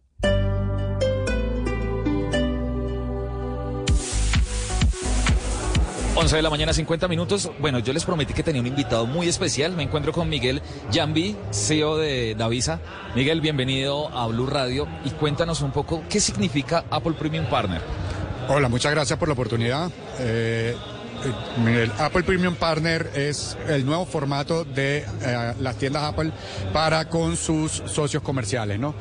¿Qué tiene de especial y qué lo hace diferente versus los formatos anteriores? Es una tienda donde van a conseguir mucho más espacio, está especialmente diseñada para eh, incentivar la interacción, la conexión y la fidelización con la marca y con cada uno de nuestros productos. Y además es un espacio donde eh, eh, contamos con más asesores especializados para ayudar a cada uno de los usuarios a conseguir justo el producto Apple que buscan y que necesitan para asegurar de que pueden encender su potencial y simplificar sus vidas, ¿no? Oye, Miguel, es, algo, digamos, muy, digamos, muy práctico y muy útil y es de fácil acceso a toda la sociedad, ¿no? No, totalmente. Apple, una de sus bellezas que tiene es una marca que obviamente te ayuda a, hacer tu vida más fácil. Eh, y además nosotros aquí en Mac Center, siendo el primer, el primer partner en Colombia que tenemos esta certificación de Apple Premium Partner, ofrecemos planes de financiamiento eh, con cero estrés, nuestro programa Cero Estrés, donde también asegura que todo el mundo puede tener los productos que tanto aman, los productos Apple que ayudan a simplificar tu vida. Productos cero estrés y productos también con nuestros amigos de Aviena. Miguel, muchas gracias. Muchísimas gracias a, a ustedes por su eh, tiempo y los invitamos a visitarnos cuando quieran por aquí. Estamos a su orden. Acá estaremos, Miguel. Ya saben, tenemos una invitación para todos ustedes para que se acerquen al Centro Comercial Andino, local 10F en el piso cuarto, para que vengan y aprovechen de toda esta gran novedad que nos traen nuestros amigos de Apple Premium Partner acá en el Centro Comercial Andino. Ya regresamos. ¿Necesitas contactarte con la Secretaría de Movilidad de Bogotá? Te informamos que nuestro canal de erradicación de peticiones, quejas, reclamos, solicitudes, comunicaciones, facturas e informes cambió. Ahora solo debes ingresar a y en el banner Radicación de correspondencia podrás diligenciar tu solicitud a través de un formulario. Recuerda que el correo de contacto ciudadano arroba movilidadbogotá.gov.co quedó deshabilitado desde el 31 de mayo. Secretaría de Movilidad, Alcaldía de Bogotá. Móntate en una Chevrolet Captiva Turbo, una camioneta tan grande que le caben seis meses sin cuotas ni intereses. Estrena tu Chevrolet Captiva Turbo sin interés y sin cuotas durante seis meses. Encuentra nuevos caminos. Conoce más en chevrolet.com.co.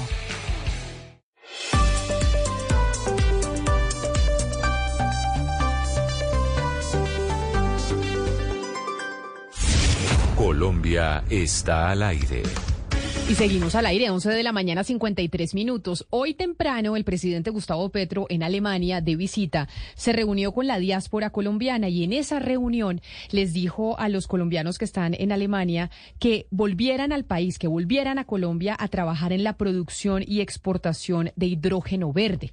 Y ahí es donde, a pesar de que hemos oído esas dos palabras, muchos no sabemos ni tenemos muy claro qué es el hidrógeno verde y cómo podemos eh, producirlo en Colombia, si es que podría hacerlo. Mónica Gasca es la directora ejecutiva de Hidrógeno Colombia y está con nosotros a esta hora aquí en Mañanas Blue. Doña Mónica, bienvenida, mil gracias por acompañarnos. Buenos días, Camila, de toda la mesa directiva. Gracias por la invitación. ¿Qué es el hidrógeno verde? Empecemos de cero. Bueno, Camila, el hidrógeno verde es un gas como el gas natural que utilizamos en nuestras casas todos los días, pero es un gas que tiene una ventaja adicional y es que no genera emisiones de carbono cuando es usado. ¿De dónde sale el hidrógeno verde? ¿Tenemos la capacidad nosotros en Colombia de producirlo? Claro que sí, el hidrógeno verde proviene de un proceso que se llama electrólisis. Esto es muy técnico, pero básicamente lo que se hace es que se rompe la molécula del agua entre moléculas de hidrógeno y oxígeno. Y ese rompimiento de esa molécula se hace a través de una electro electrocutan el agua.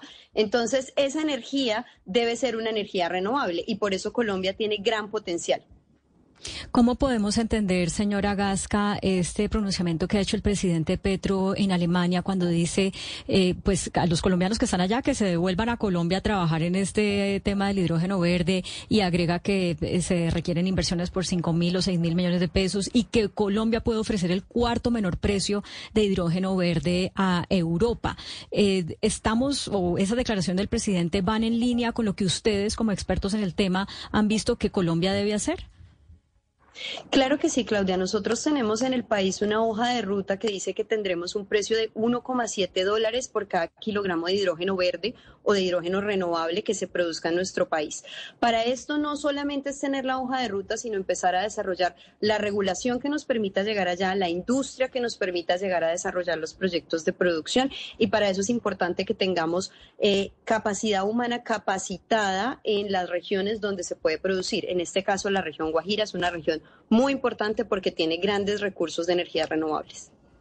Eh, directora, como usted bien lo dijo, para separar la molécula de hidrógeno hay que, voy a decir esto en términos muy coloquiales, electrocutar el agua y que esa electricidad que se le pasa al agua, pues tiene que venir de fuentes eh, renovables, es decir, energía solar, energía eólica, energía hidro también de las hidroeléctricas, pero en este momento, como estamos viendo, hay unos retrasos muy importantes y muy tremendos en cuanto al desarrollo de esos eh, proyectos solares y eólicos en específico.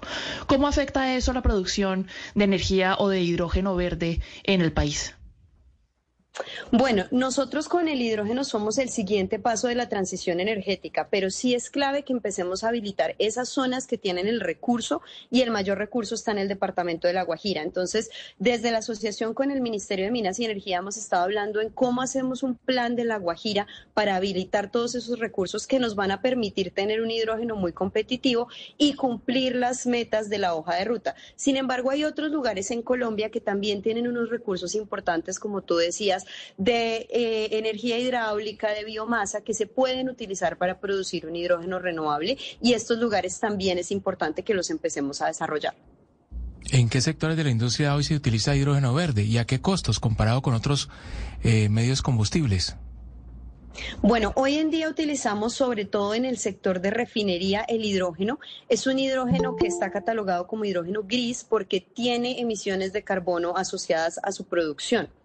Eh, por esto el hidrógeno verde es el nuevo paso de la transición porque va a ayudar a descarbonizar esos procesos productivos. Hoy en día el hidrógeno gris es un hidrógeno que se consigue a dos dólares por kilogramos, mientras que el hidrógeno verde está alrededor de cuatro dólares en el caso más competitivo.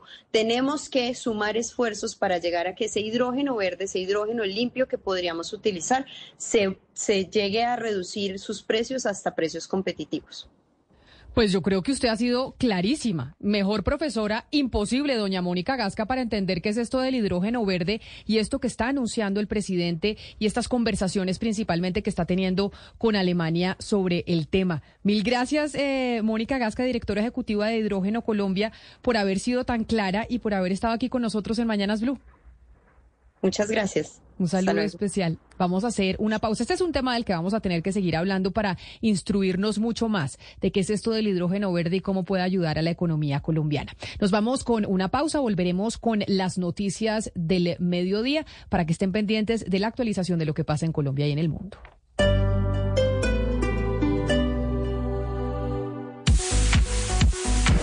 11 de la mañana, 59 minutos. Continuamos acá en el Centro Comercial Andino con nuestros amigos de Max Center.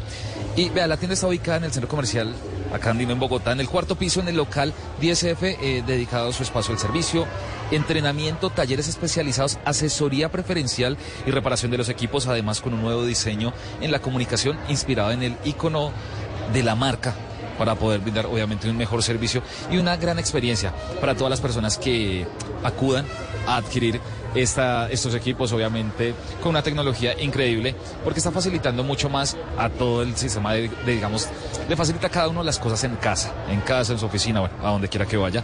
Pero vean, van a encontrar muy buenas, muy buenas opciones, muy buenas referencias sobre todo, eh, muchos obsequios. Por ejemplo, ustedes se van a encontrar con unas, con unas, con unos computadores increíbles celulares. Ustedes le pueden incluir perfectamente el estuche o la banda del, del iWatch. Eh, hay variedad que podemos encontrar acá en esta tienda donde ustedes realmente tienen que participar y aprovechar porque Apple Premium Partner eso es lo que quiere hacer, crear fidelización, crear que, las personas se unan y en equipo vayan adelante con esta marca. Es una competencia increíble la que, la que tenemos acá y sobre todo por todo lo que está generando desde las 10 de la mañana que fue su apertura. Hoy tendrán invitados especiales como artistas, vendrán eh, algunas personas encargadas de maquillaje, un maquillaje excepcional. Entonces, hay una invitación muy importante para que ustedes en todo el día, no solamente a esta hora, a las 12 del día, sino toda la tarde, aprovechen para pasar acá al Centro Comercial Andino. Les recuerdo el local 10F en el cuarto piso y aprovechen porque nuestros amigos de Max Center están con eh, buenas promociones, hay buenos, hay muy buenos equipos y sobre todo unos grandes obsequios que les van, les están brindando a todas las personas que se acerquen hoy a esta tienda acá en el Centro Comercial Andino. Les recuerdo local 10F cuarto piso en la ciudad de Bogotá.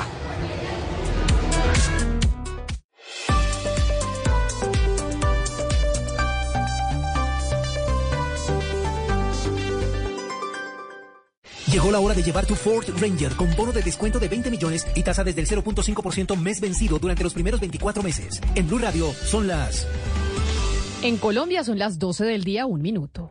Lleva tu Ford Ranger Diesel automática 4x4 con bono de descuento de 20 millones de pesos y tasa desde el 0.5% mes vencido durante los primeros 24 meses. Ford Ranger, aquí está la versatilidad. Disponibilidad inmediata. Sufi, una marca de Grupo Bancolombia. Solicitud sujeta a estudio de la entidad que financia. Tasa de interés remuneratoria equivalente a 6.17 efectivo anual a partir del mes 25. Tasa desde 1.52 mes vencido, equivalente al 19.84 efectivo anual. Las tasas se determinarán según el perfil de riesgo establecido por cada cliente. Bancolombia S.A. solo es responsable del producto financiero. Vigilado Superintendencia Financiera de Colombia. Bancolombia S.A. Establecimiento bancario. No aplica para la versión Ranger Raptor. Vigente hasta el 30 de junio de 2023. Conoce más en Ford.com.co.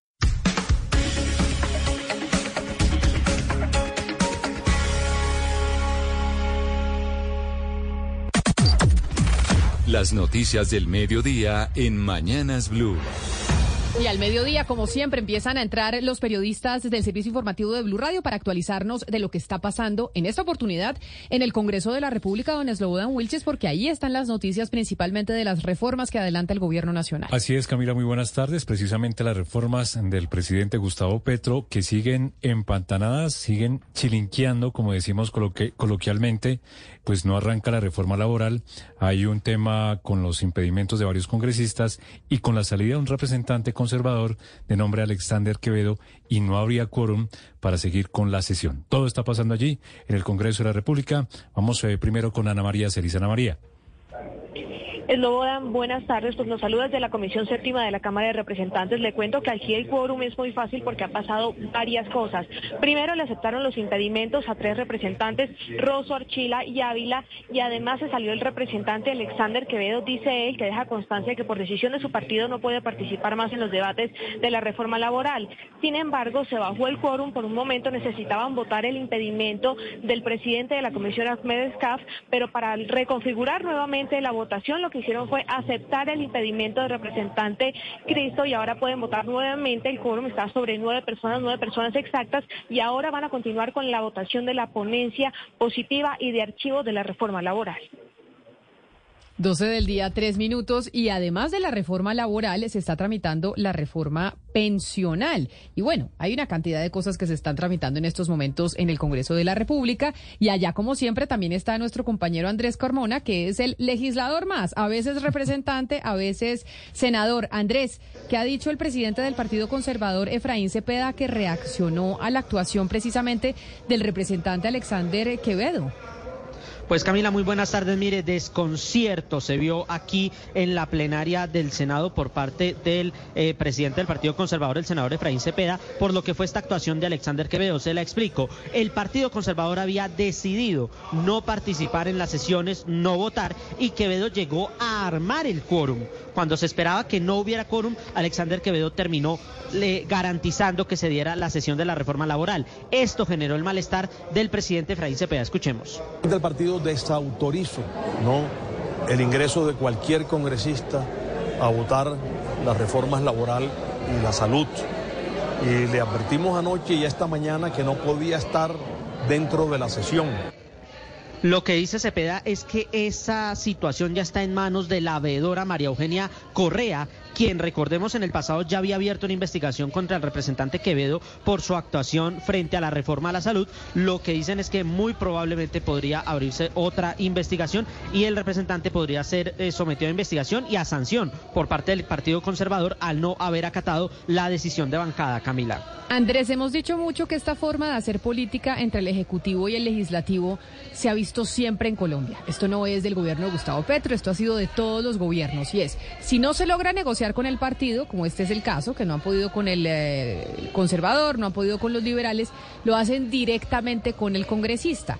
Y esto de Quevedo sería una demostración entonces, Andrés, de que está funcionando esa negociación directa entre Ejecutivo y congresistas y pasarse al partido eh, por la faja. Así es, Camila, sería una decisión propia de lo que se conoce como el lentejismo, convencer uno a uno. Y pues al parecer con Alexander Quevedo funcionó, pero recuerde, eh, como lo decíamos, el representante Acevedo ha sido muy fiel a las posiciones del gobierno nacional y ha votado eh, la ponencia positiva, ha participado de los debates, pero ahora ya el malestar es por la presencia en la reforma laboral, Camila. Y Andrés, usted se encuentra pues obviamente muy pendiente del último debate de cannabis, del proyecto de uso adulto que haría un cambio en la política de drogas en el país y sin embargo pues el Partido Conservador ya toma una decisión sobre este tema, sobre esta iniciativa. Así es, Lobodan. También estamos aquí en el recinto del Senado de la República. Hoy, ¿Cómo, está el panorama? Ah, hoy sí llegaron los congresistas, hay cerca de 80, 90 congresistas, senadores votando este proyecto que sería un cambio en la política de drogas porque el consumo ya está permitido, el consumo de cannabis. Es la regulación, la venta, la producción, la industria del cannabis para fines recreativos. ¿Qué generó que el Partido Conservador, los 15 congresistas, ya dijeran no vamos a votar esta iniciativa? Escuchemos lo que dice el senador Germán Blanco.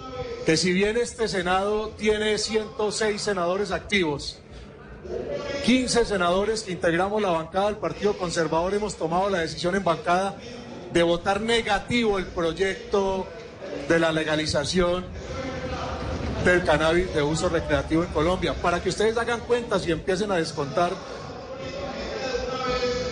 Pues eh, Camila Lobodan, sin duda aquí el debate está álgido, ya hay como la de J.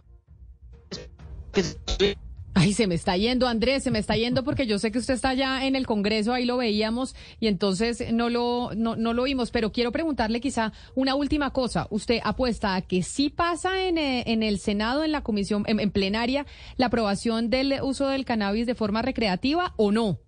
Ay, se nos fue Carmona, porque esa sí es la gran pregunta, porque muchos se fueron para Cartagena, ahí hay otros que están diciendo no voto la aprobación de que el cannabis de uso recreativo sea legal. Eso está Ese proyecto iba bien, Camila, pero hoy puede pasar, hoy si no se aprueba hoy, es que está muy apretado. está muy apretado. Yo sé que el, el, representante Lozada está ahí al frente del cañón, que es el que ha venido promoviendo el tema para que no se les vaya a caer. Hemos dicho, el pan quemado en la puerta del horno, porque nunca habíamos estado tan cerca de poder legalizar la marihuana de uso recreativo en Colombia. Pero bueno, la noticia también tiene que ver con eh, los escándalos alrededor de la jefe de gabinete del presidente Gustavo Petro, la plata que se perdió, las chuzadas a las personas que trabajaban en su casa, posteriormente la muerte del coronel Dávila Torres y los pronunciamientos del presidente hoy, de Laura Sarabia hoy también a través de su cuenta de Twitter y de el abogado Miguel Ángel del Río. Pues a eso se suma que el capitán Carlos Correa Loaiza asistió a la diligencia en la fiscalía dentro de la investigación por ese escándalo de las chuzadas a las dos ex empleadas de Laura Sarabia, la quien era la jefe de gabinete del presidente. Según lo que dijo el abogado de ese capitán Carlos Correa Loaiza, el abogado es Miguel Ángel del Río, el capitán guardó silencio durante el interrogatorio Juanita Tobar. Carlos Correa Loaiza es el capitán de la Dijín y es la primera persona que asiste a las citaciones de la Fiscalía por las chuzadas ilegales a las líneas de las ex empleadas de Laura Sarabia. La Fiscalía indaga si se cometieron delitos como fraude procesal, falsedad en documento público y violación ilícita de comunicaciones, razón por la cual fue citado a interrogatorio, pero en esta diligencia que se llevó a cabo en la sede del antiguo DAS, según su abogado Miguel Ángel del Río, Correa asistió al interrogatorio pero guardó silencio. Hoy también recordemos que estaban citados el abogado Miguel Ángel del Río, quien desde un principio dijo que no iba a asistir a esta diligencia, y Carlos Alberto Feria Buitrago, el jefe de la Casa Militar, quien tampoco asistió porque está en Alemania con el presidente Gustavo Petro. Gracias, eh, Juanita. Y también se conoce la primera denuncia contra el presidente Gustavo Petro por las polémicas que involucran a altos funcionarios de su gobierno. ¿De qué se trata, Valentina Herrera?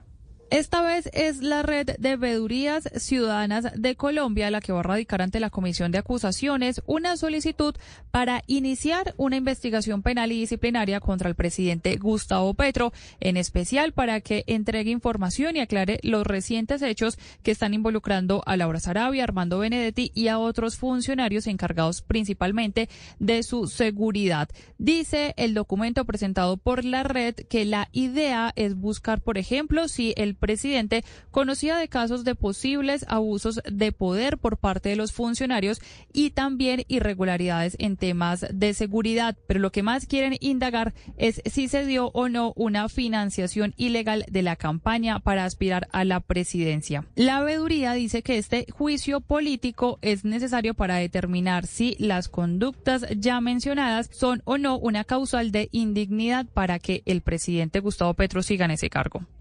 Don Pablo Bustos de la red de veedurías Eslobodan que lleva años, ¿no? Haciendo denuncias de todo tipo. En esta oportunidad se sumó y se sube al bus de las denuncias contra el presidente Gustavo Petro. Muy, muy pendiente, como siempre, Pablo Bustos, de lo que pasa en el acontecer judicial. Exactamente, lleva muchos años al frente de la red de veedurías, 12 del día, 11 minutos. Y se siguen conociendo en Bucaramanga impactantes testimonios de víctimas de las antiguas FARC en el departamento de Santander en el marco de las audiencias que viene realizando la justicia especial para la Paz por el caso 01. Piden que los excombatientes del grupo guerrillero pues entreguen toda la verdad sobre dónde están los restos de 12 secuestrados. Javier Rodríguez. Más de 50 víctimas del antiguo bloque del Magdalena Medio de la FARC durante los últimos tres días han revelado desgarradores testimonios en las audiencias realizadas en Bucaramanga con magistrados de la JEP, como es el caso de Orlando Toledo, quien fue secuestrado y desaparecido en la toma del municipio de Toledo en 2005. Su esposa solo busca saber dónde quedaron sus restos. Con el secuestro, nuestros sueños y deseos no se cumplieron, la situación cambió radicalmente a un mañana oscuro, incierto e intranquilo. Luis Cobos, ex concejal del Carmen de Chucurí en Santander, fue amenazado y extorsionado durante 20 años por la FARC. Hoy pide justicia. Y la muerte del obrero era porque yo no les pagaba a tiempo lo que me pedían. Según la G, el bloque del Magdalena Medio de las FARC cometió más de 3.500 actos violentos en Santander. De Bucaramanga vamos a Bogotá porque una mujer está denunciando que está en riesgo extremo de muerte ya que su expareja, un soldado del ejército, pues la ha maltratado en varias oportunidades y la ha amenazado con la con que pues va a agredirla. La mujer pide ayuda urgente de parte de las autoridades. Felipe García. Karen González denuncia que su expareja, un soldado del ejército, luego de separarse hace unos meses, la ha golpeado en varias oportunidades e incluso la ha amenazado de muerte. Según Medicina Legal, esta mujer se encuentra en riesgo extremo, pues su expareja la envió directo al hospital después de haberle propinado una fuerte golpiza y en estos momentos está en riesgo de muerte. La mujer se separó de este hombre en abril de este año, ya que siempre llegaba a la casa a maltratarla e incluso a arrastrarla por el piso. Por eso pide ayuda y protección urgente por parte de las autoridades, ya que este hombre la amenaza con que la va a reventar en cualquier momento. Desafortunadamente tengo una medida de protección, pero eso no me protege porque pues esta persona sabe dónde vivo. La mujer tiene una medida de protección y ha solicitado a las autoridades varias veces el traslado inmediato del militar hacia otra ciudad que no sea Bogotá para evitar una tragedia. Este caso ya está informado al ejército y en este momento están en la evaluación del mismo. Felipe, con estas historias, qué tragedia. Pero mire, de estas noticias nos vamos a unas positivas que tienen que ver con la educación, porque al menos 302 mil millones de pesos más van a recibir las universidades públicas del país gracias a una adición aprobada por el Congreso de la República. Desde Armenia, la ministra de Educación explicó que esos recursos facilitarán el objetivo de tener 500 mil cupos en cuatro años. Nelson Murillo. La ministra de Educación, Aurora Vergara, estuvo en Armenia para atender y aclarar 10 solicitudes de los rectores del sistema universitario estatal que le habían formulado al presidente Petro a través de una carta, empezando por el tema presupuestal. Y hoy anunciamos al país, con la, la aprobación en el Congreso, que podemos avanzar con un, un financiamiento que representa un IPC más 7. Esto es un salto histórico que va a potenciar el acceso a educación superior en las regiones con calidad y con pertinencia. Según fuentes del Ministerio, los siete puntos adicionales, dos más de los que se habían anunciado inicialmente, son aproximadamente 302 mil millones de pesos para las instituciones de educación superior. Ahora, el Ministerio de Educación deberá cumplir con algunos trámites administrativos que faciliten entregar los recursos a las universidades y abrir nuevos cupos a jóvenes interesados en ingresar a la educación superior pública. La noticia internacional. En el mundo, Estados Unidos y sus aliados, Japón y Corea del Sur, condenaron los últimos lanzamientos de misiles norcoreanos. Dice el comunicado, estos disparos constituyen una clara violación de múltiples resoluciones del Consejo de Seguridad de las Naciones Unidas y demuestran la amenaza que las armas ilegales de destrucción masiva y los programas de misiles balísticos de Corea del Norte representan un peligro para la región. Esta mañana, recordemos, Corea del Norte disparó dos misiles que cayeron en la zona económica exclusiva de Japón tras advertir que habría inevitablemente inevitablemente una respuesta a maniobras conjuntas emprendidas por Estados Unidos y por Corea del Sur. La noticia deportiva. La noticia deportiva llega desde España porque Néstor Lorenzo y Luis Díaz comparecieron en rueda de prensa previo a lo que será el compromiso amistoso anti-Irak en el estadio de Mestalla en Valencia. A propósito de Luis Díaz, el Guajiro regresa a la selección Colombia luego de la lesión que lo marginó de las canchas por varios meses. Las sensaciones del delantero. Muy, muy, muy contento, como siempre. Es un privilegio para mí, pues, volver a, la selección, estar siempre acá y representando a, nuestro país, obviamente me hace muy feliz. Colombia-Irak, séptimo partido en la era Lorenzo, que tendrá transmisión de Blue Radio y el Gol Caracol mañana a partir de la una y media de la tarde. Las principales tendencias en redes sociales. Hashtags como La plata era de Petro, le creo a la periodista Igilinski, siguen ocupando los primeros lugares en tendencias nacionales tras la denuncia pública realizada por revista Semana en horas de la mañana alrededor del dinero perdido en la casa de Laura Sarabia. Según este medio, se trataba en realidad de cinco maletas que contenían tres mil millones de pesos. Un testigo que sostuvo varias conversaciones con el fallecido coronel de la policía, Oscar Dávila, habría entregado dicha declaraciones bajo estricta confidencialidad para proteger su vida. 12, 12 del mediodía, 17 minutos. Llegó a Colombia la primera tienda Apple Premium Partner al centro comercial andino en Bogotá. Están ubicados en el local 10F, piso número 4, en el cuarto piso. Y vea, por la compra de un paquete Mac eh, más multipuerto, le obsequian un Office Home, eh, pero eso no es, digamos, todo lo que se van a poder llevar. También pueden llevarse, por ejemplo, hay clientes, los clientes, por ejemplo, con mayor facturación, los dos clientes con mayor facturación en el día podrán llevarse uno de los premios mayores que Mac Center y Sonos tiene para ellos.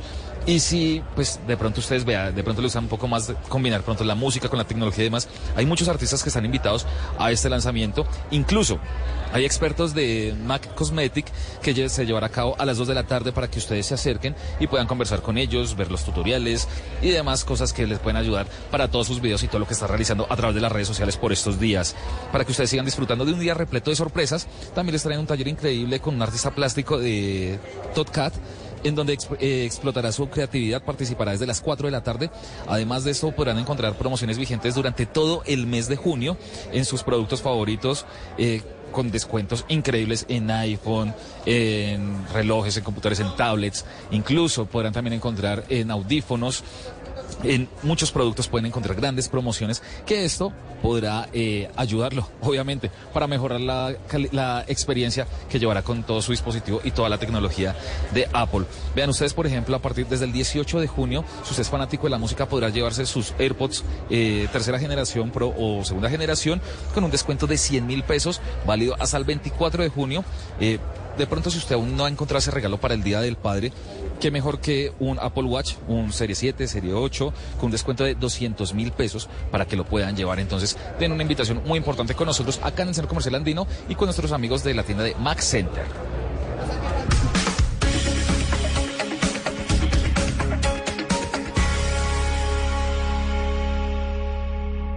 Llega el mediodía. Y en Mañanas Blue continúa el análisis y el debate. Dirige Camila Zuluaga.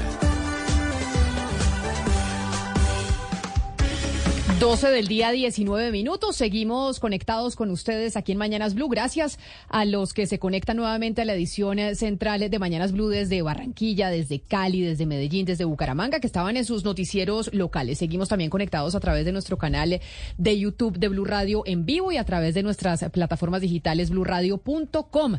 Y estamos en junio, hoy es junio 15. Ya se venció en Bogotá. Usted no paga impuesto predial en Bogotá, ¿cierto? Diana, usted paga impuesto predial en, Chía. Y ya pagó su impuesto predial? Ya lo pagué desde marzo con el primer descuento. En Bogotá ya se venció con el primer descuento. Claudia, ¿usted pagó su impuesto predial? Sí, hace como un mes y medio pagué. Y en Cali, Hugo Mario, ¿pagó su impuesto predial y con descuento o todavía no se le ha vencido?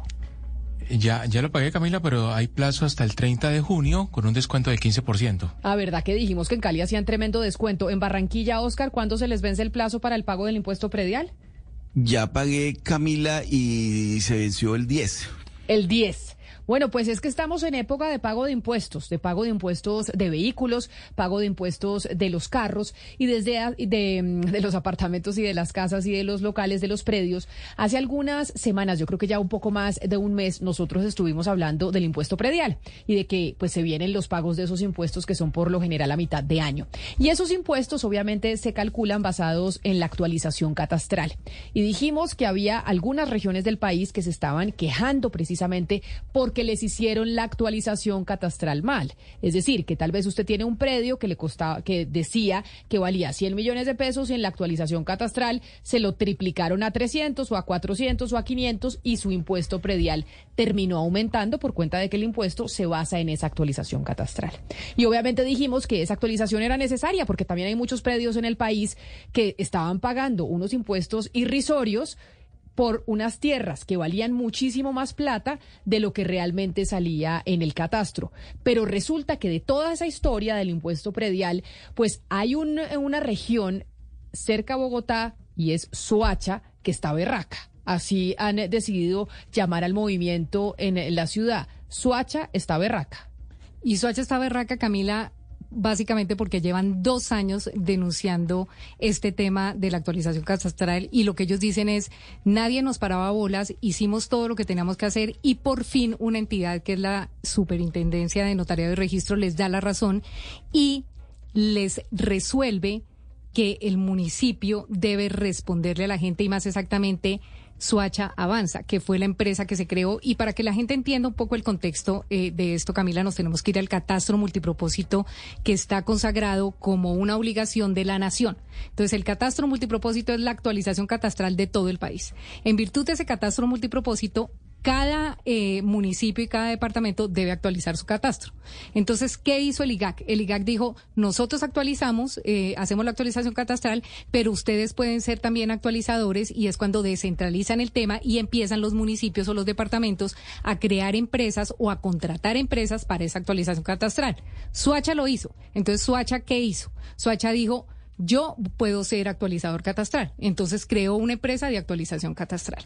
¿Qué hizo esa empresa? Hizo la actualización y como usted dice, la gente de Suacha dice la hizo mal, que era lo que hablábamos eh, hace unas semanas sobre los drones ladrones. Entonces ellos decían, la empresa que se contrató la hizo mal.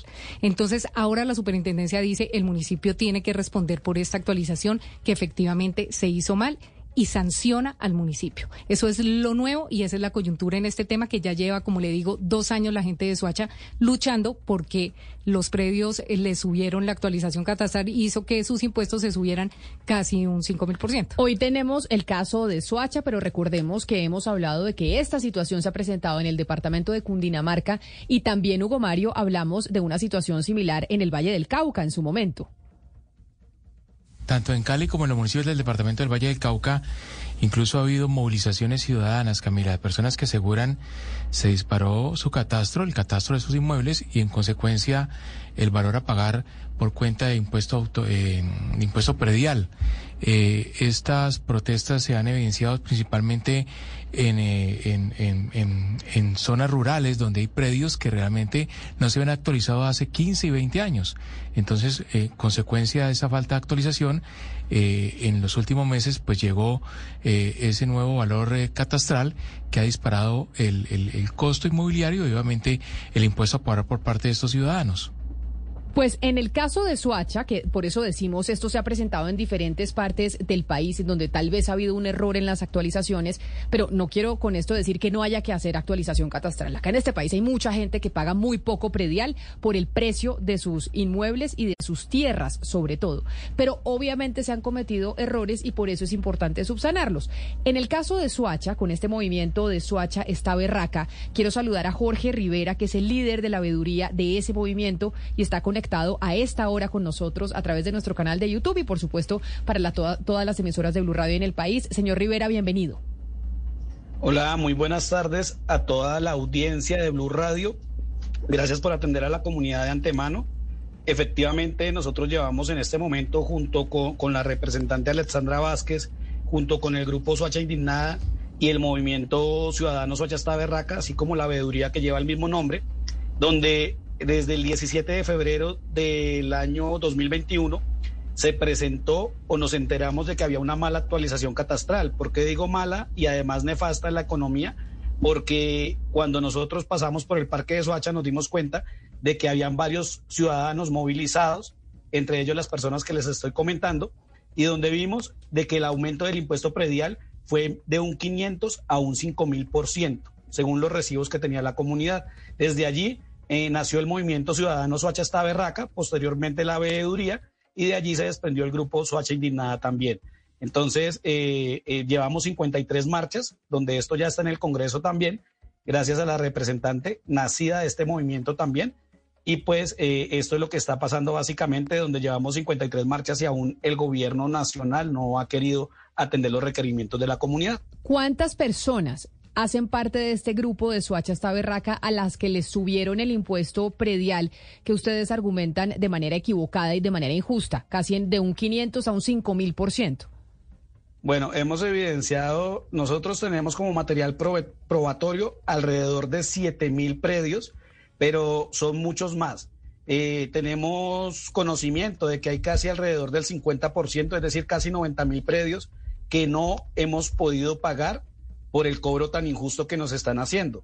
Eh, se han hecho tres cabildos abiertos donde se ha invitado a participar al señor alcalde del municipio de Soacha y el señor ha sido muy arbitrario y no escucha a la comunidad. Tres cabildos abiertos donde no se apareció en ninguno de ellos. Eh, hay unos poquitos concejales que han apoyado la lucha, pero realmente no se han visto soluciones de fondo contra este abuso en este cobro. Usted ha mencionado en varias oportunidades, señor Rivera, la representante a la Cámara, Alexandra Vázquez. Ella es representante a la Cámara por el Pacto Histórico y además es eh, promotora y coordinadora de la Comisión Accidental de Seguimiento a la implementación del catastro multipropósito en el país. Representante Vázquez, bienvenida. Mil gracias por acompañarnos. Bueno, muchas gracias por la invitación y un saludo para toda la audiencia, al concejal y por supuesto al líder Jorge Rivera de la veeduría Soacha Estado Representante, en este caso estamos hablando de Soacha, pero también hay otras regiones en el país en donde en medio de la actualización catastral pues se han cometido algunos errores. Hay gente que termina teniendo que pagar un impuesto eh, pues mucho mayor al que debería pagar o que se le subió inmediatamente y no gradualmente. Usted que está en, el, eh, eh, el, partido de gobierno, usted que hace parte de la coalición de gobierno y tal vez con eso tiene la posibilidad de hablar con las entidades del Ejecutivo, ¿qué respuestas ha recibido y soluciones para esta gente, por lo menos en el caso de Soacha, que nos dice don Jorge, que son más de siete mil personas, más de siete mil familias? Bueno, eh, digamos que parte como de, lo que vivimos en el municipio de Soacha y de la bandera que llegamos aquí al Congreso a liderar está esa implementación del catastro multipropósito a nivel nacional. Se creó la comisión accidental que va permite hacerle un seguimiento y por supuesto una articulación con estas entidades del gobierno que están vinculadas al catastro multipropósito y pues en este momento vemos que uno de los más grandes vacíos que tenemos es la normatividad, la ley 1995 y la forma como quedó articulado el catastro multipropósito desde el gobierno anterior. En la 1955 Plan Nacional de Desarrollo del gobierno de Iván Duque evidenciamos muchas de las falencias que eh, permitieron esta, eh, digamos, eh, creación de gestores y operadores catastrales a nivel nacional. Sí era necesaria una descentralización, pero no hay una reglamentación que permita, obviamente, que estos gestores y operadores puedan, eh, digamos, mm, ser un poco más eh, ajustados a, los requerimientos legales, ¿no? Esto permitió abrir empresas mixtas, que cualquier municipio eh, fuera gestor y operador catastral y abrir este y tercerizar, por supuesto, el servicio. Y en este momento, pues estamos viendo eh, todo el caos a nivel nacional, no es solamente el Valle del Cauca, Cundinamarca, van 28 municipios, está Antioquia, que también tenemos un gran índice de llamados que nos han realizado, eh, Santander, eh, Putumayo, Nariño. El Meta, aquí representante me está escribiendo. Aquí me está escribiendo un oyente eh, que, que, se llama César desde Villavicencio, que nos dice, en Villavicencio el cobro catastral, esto que están hablando del cobro catastral en Soacha, también está sucediendo. Es decir, en muchas zonas del país eh, sucedieron algunos errores. Yo no digo que toda la actualización del catastro se equivocó, pero sí hubo algunos errores que hacen que algunos ciudadanos tengan que pagar muchísimo más eh, de lo que deberían. Pero, representante, permítame porque quiero preguntarle, Diana, ¿por qué invitamos también al concejal de Soacha, Giovanni Ramírez, para hablar de este tema? Camila, porque sí hay un concejal que se ha dedicado a revisar con lupa este tema de la empresa creada por el municipio de Soacha que se llama Catastro Avanza. Eh, es este concejal eh, Giovanni Ramírez y Giovanni Ramírez nos va a contar, Camila, cuál fue la empresa que se contrató, por quiénes está conformada y cuál casualmente es la relación que tiene esta empresa que hizo el catastro en Soacha con el que lo con la empresa que lo hizo en los 26 municipios de Cundinamarca contratadas por la gobernación de Cundinamarca y con el Valle. Señor eh, Giovanni Ramírez, gracias por estar en Blue. Muy buenos días, Diana. Un saludo para usted y toda la mesa de trabajo, a Camila. Eh, gracias por la oportunidad. Concejal, cuéntenos de la forma más clara para que la gente que no vive en Soacha y que no está familiarizada con el tema entienda cuál es el centro y como la pepa de esta empresa que hizo la actualización catastral en su municipio. ¿Qué es lo que pasa acá, Diana y Camila, y toda la audiencia? Detrás de una herramienta de política pública como lo es el catastro multipropósito, que en el fin final busca eh, que tengamos equidad tributaria en los municipios, pero que detrás de esto la posibilidad de que operadores privados puedan coayudar la gestión del gestor catastral, que en este caso es el municipio de Soacha, lo que hay es un entramado y un negocio. Detrás de esto está el señor Javier Ríos Velilla, los hermanos Óscar Muñoz, Carlos Muñoz, la relación que tienen con Juan Carlos Aldarriaga y un montón de situaciones de control entre una y otra empresa que al final nos da como resultado, y espero poderlo contar más adelante, que llegamos a una empresa que tiene domicilio en la ciudad de Panamá, denominada Inversiones San Francisco Enterprise SA, y donde los señores que acabo de mencionar, Javier Ríos, Carlos Muñoz y Óscar Muñoz, tienen participación. Y ese es el entramado que hay allá. Recordemos, Camila y Diana, algo y a todos los que nos escuchan. Recordemos que es que el país adquirió un crédito por 100 mil, por 100 millones de dólares para la implementación de los catastros multipropósitos en el terreno. Acá lo que hay es un entramado y un gran negocio. Quien hoy es director del IGAD, el señor Gustavo Marulanda, hasta hace un poco de meses, era uno de los fundadores y directores de la empresa Citilán, que al final es operador del catastro en la ciudad. Básicamente el gobierno actual le ha entregado a un privado que opera ese negocio la, la responsabilidad de ser el máximo ente rector del catastro en nuestro país, Diana y eh, Camila. Pero, concejal, mire, usted hace unas denuncias muy delicadas porque acusa a una empresa privada. Sin embargo, a esa empresa privada la contrata, en este caso, de Suacha específicamente. Ya sabemos que esto está pasando en muchas partes del país. Estamos recibiendo múltiples mensajes a través del 301-764-4108 diciendo que eso no solo está pasando en Suacha y en Cundinamarca, que está pasando en el Meta, que está pasando en Antioquia, que está pasando en muchas partes. Pero aquí el que contrata es el alcalde. El alcalde de Soacha es el que toma la decisión de decir, usted, señora empresa, que cómo me dijo que se llamaba, eh, concejal.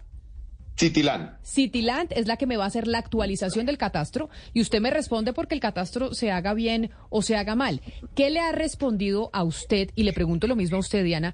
¿Qué nos ha respondido hasta el momento el alcalde de Soacha frente a estas denuncias tan delicadas?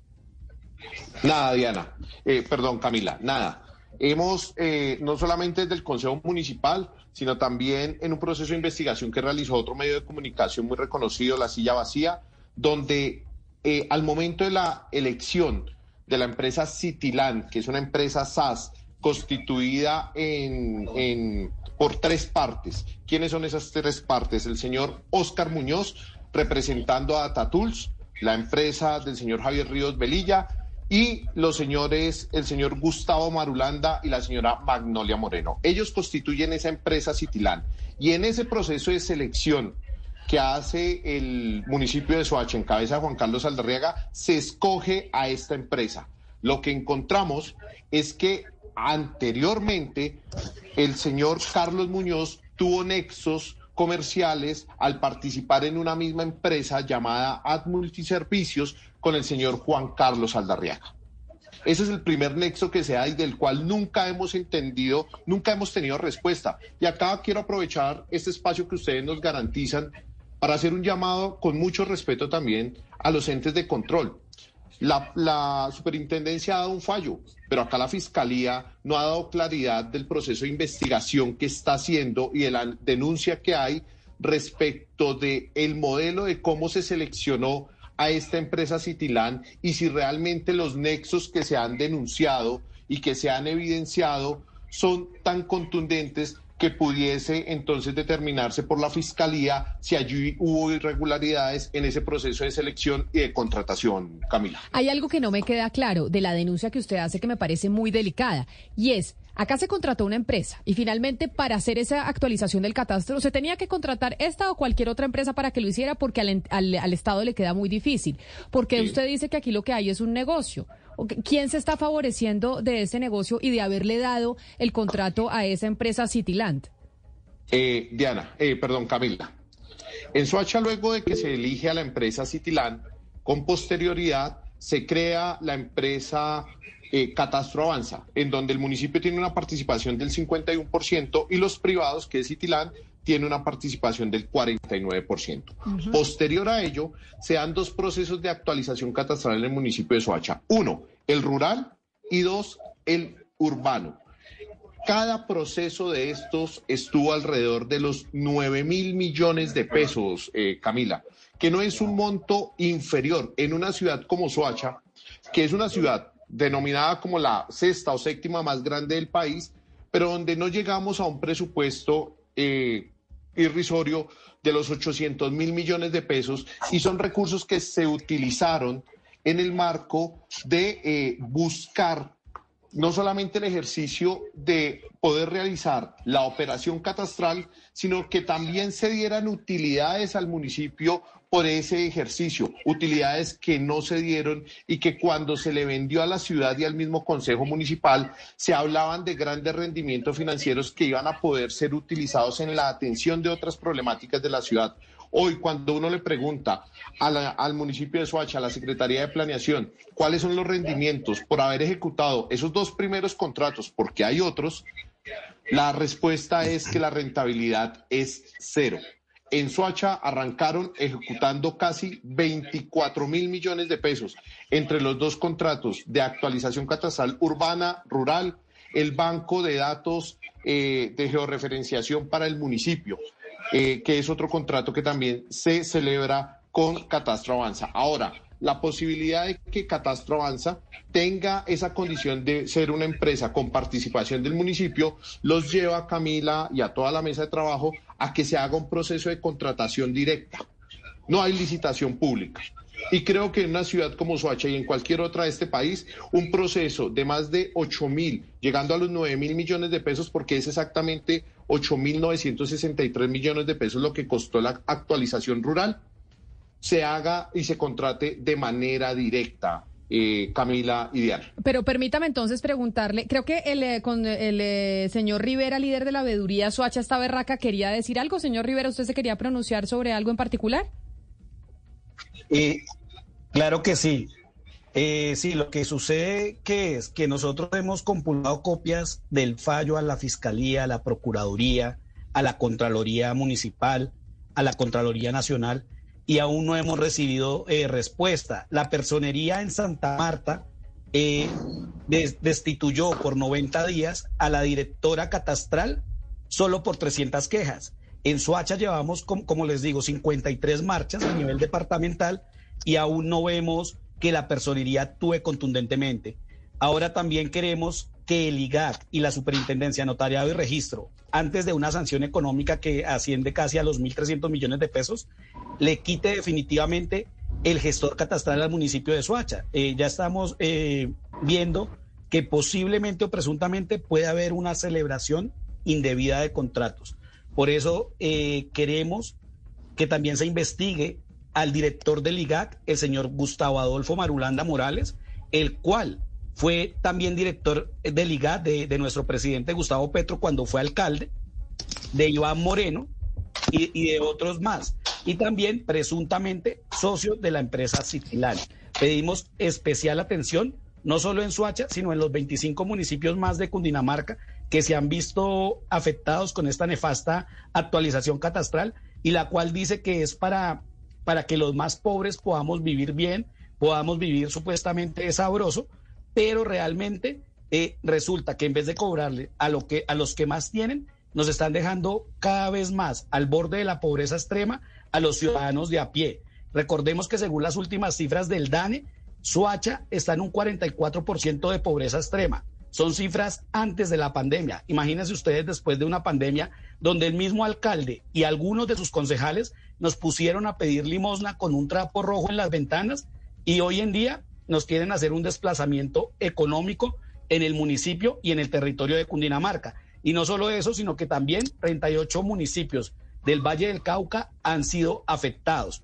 Yo no entiendo la relación de pronto del catastro del Valle y de Soacha, pero da la casualidad que la empresa de Soacha se llama Catastro Avanza y la empresa del Valle se llama El Valle Avanza.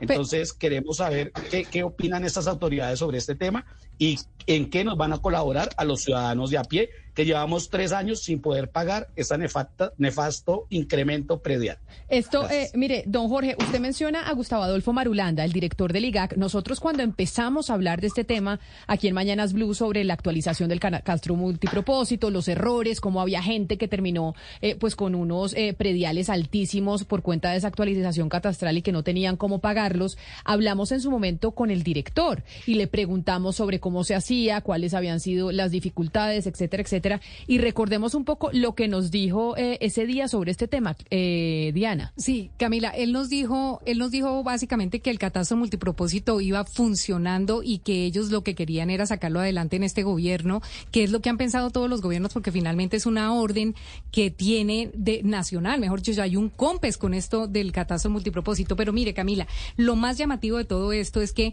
Citilan Analytics SAS es de propiedad o era de propiedad del señor Gustavo Marulanda. Eso sí debemos aclarar antes de que él fuera nombrado por Gustavo Petro como director eh, del IGAC. Entonces, él creó esa empresa junto con una señora eh, Magnolia Moreno que ellos en el, en el ámbito de ellos, catastralmente, la gente que sabe de catastro, la gente que maneja estos temas, sabe que ellos siempre han trabajado en llave, son un gran equipo y lo hemos dicho acá miles de veces, Camila, el director del IGAC sabe mucho de catastro. O sea, si hay una persona que sepa de catastro en este país, es el doctor Marulanda. El doctor Marulanda, como lo dice el señor Rivera, fue el director de catastro de Bogotá en la época de la alcaldía de Gustavo Petro. O sea, es un señor que no nació ayer en este tema, es un señor que sabe mucho y por lo mismo son llamativas las denuncias porque la empresa que él creó es la que comete o habría cometido toda esta cantidad de fallas que hacen que el cálculo en el impuesto predial se haya subido del 500 al 5 mil por ciento en muchos sitios. Pero entonces eh, yo quiero que, escuchemos, Camila, cómo es que el señor Gustavo Marulanda defiende, en el momento en que era su empresa, defiende la actualización que se hizo en Suacha dicen no está el uno al uno, etcétera, etcétera, y era complicado. Pero eso es lo que establece la norma que hay que entregar. Porque la norma también tiene claro que hay que hacer todo un postproceso en el mes de diciembre, al final del año, para poder determinar el tema. Es decir, en, la, en el proceso es casi imposible entregar el uno al uno con el avalúo catastral a esa fecha. Por eso la misma norma dice que es lo que hay que entregar el 30 de noviembre.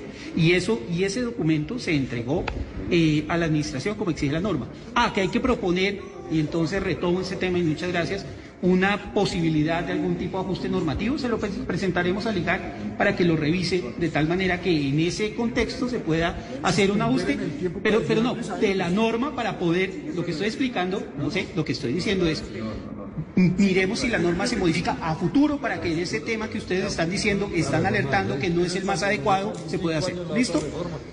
Pero, pero creo, concejal William, solo por eso quería responderle eh, antes de la intervención del señor.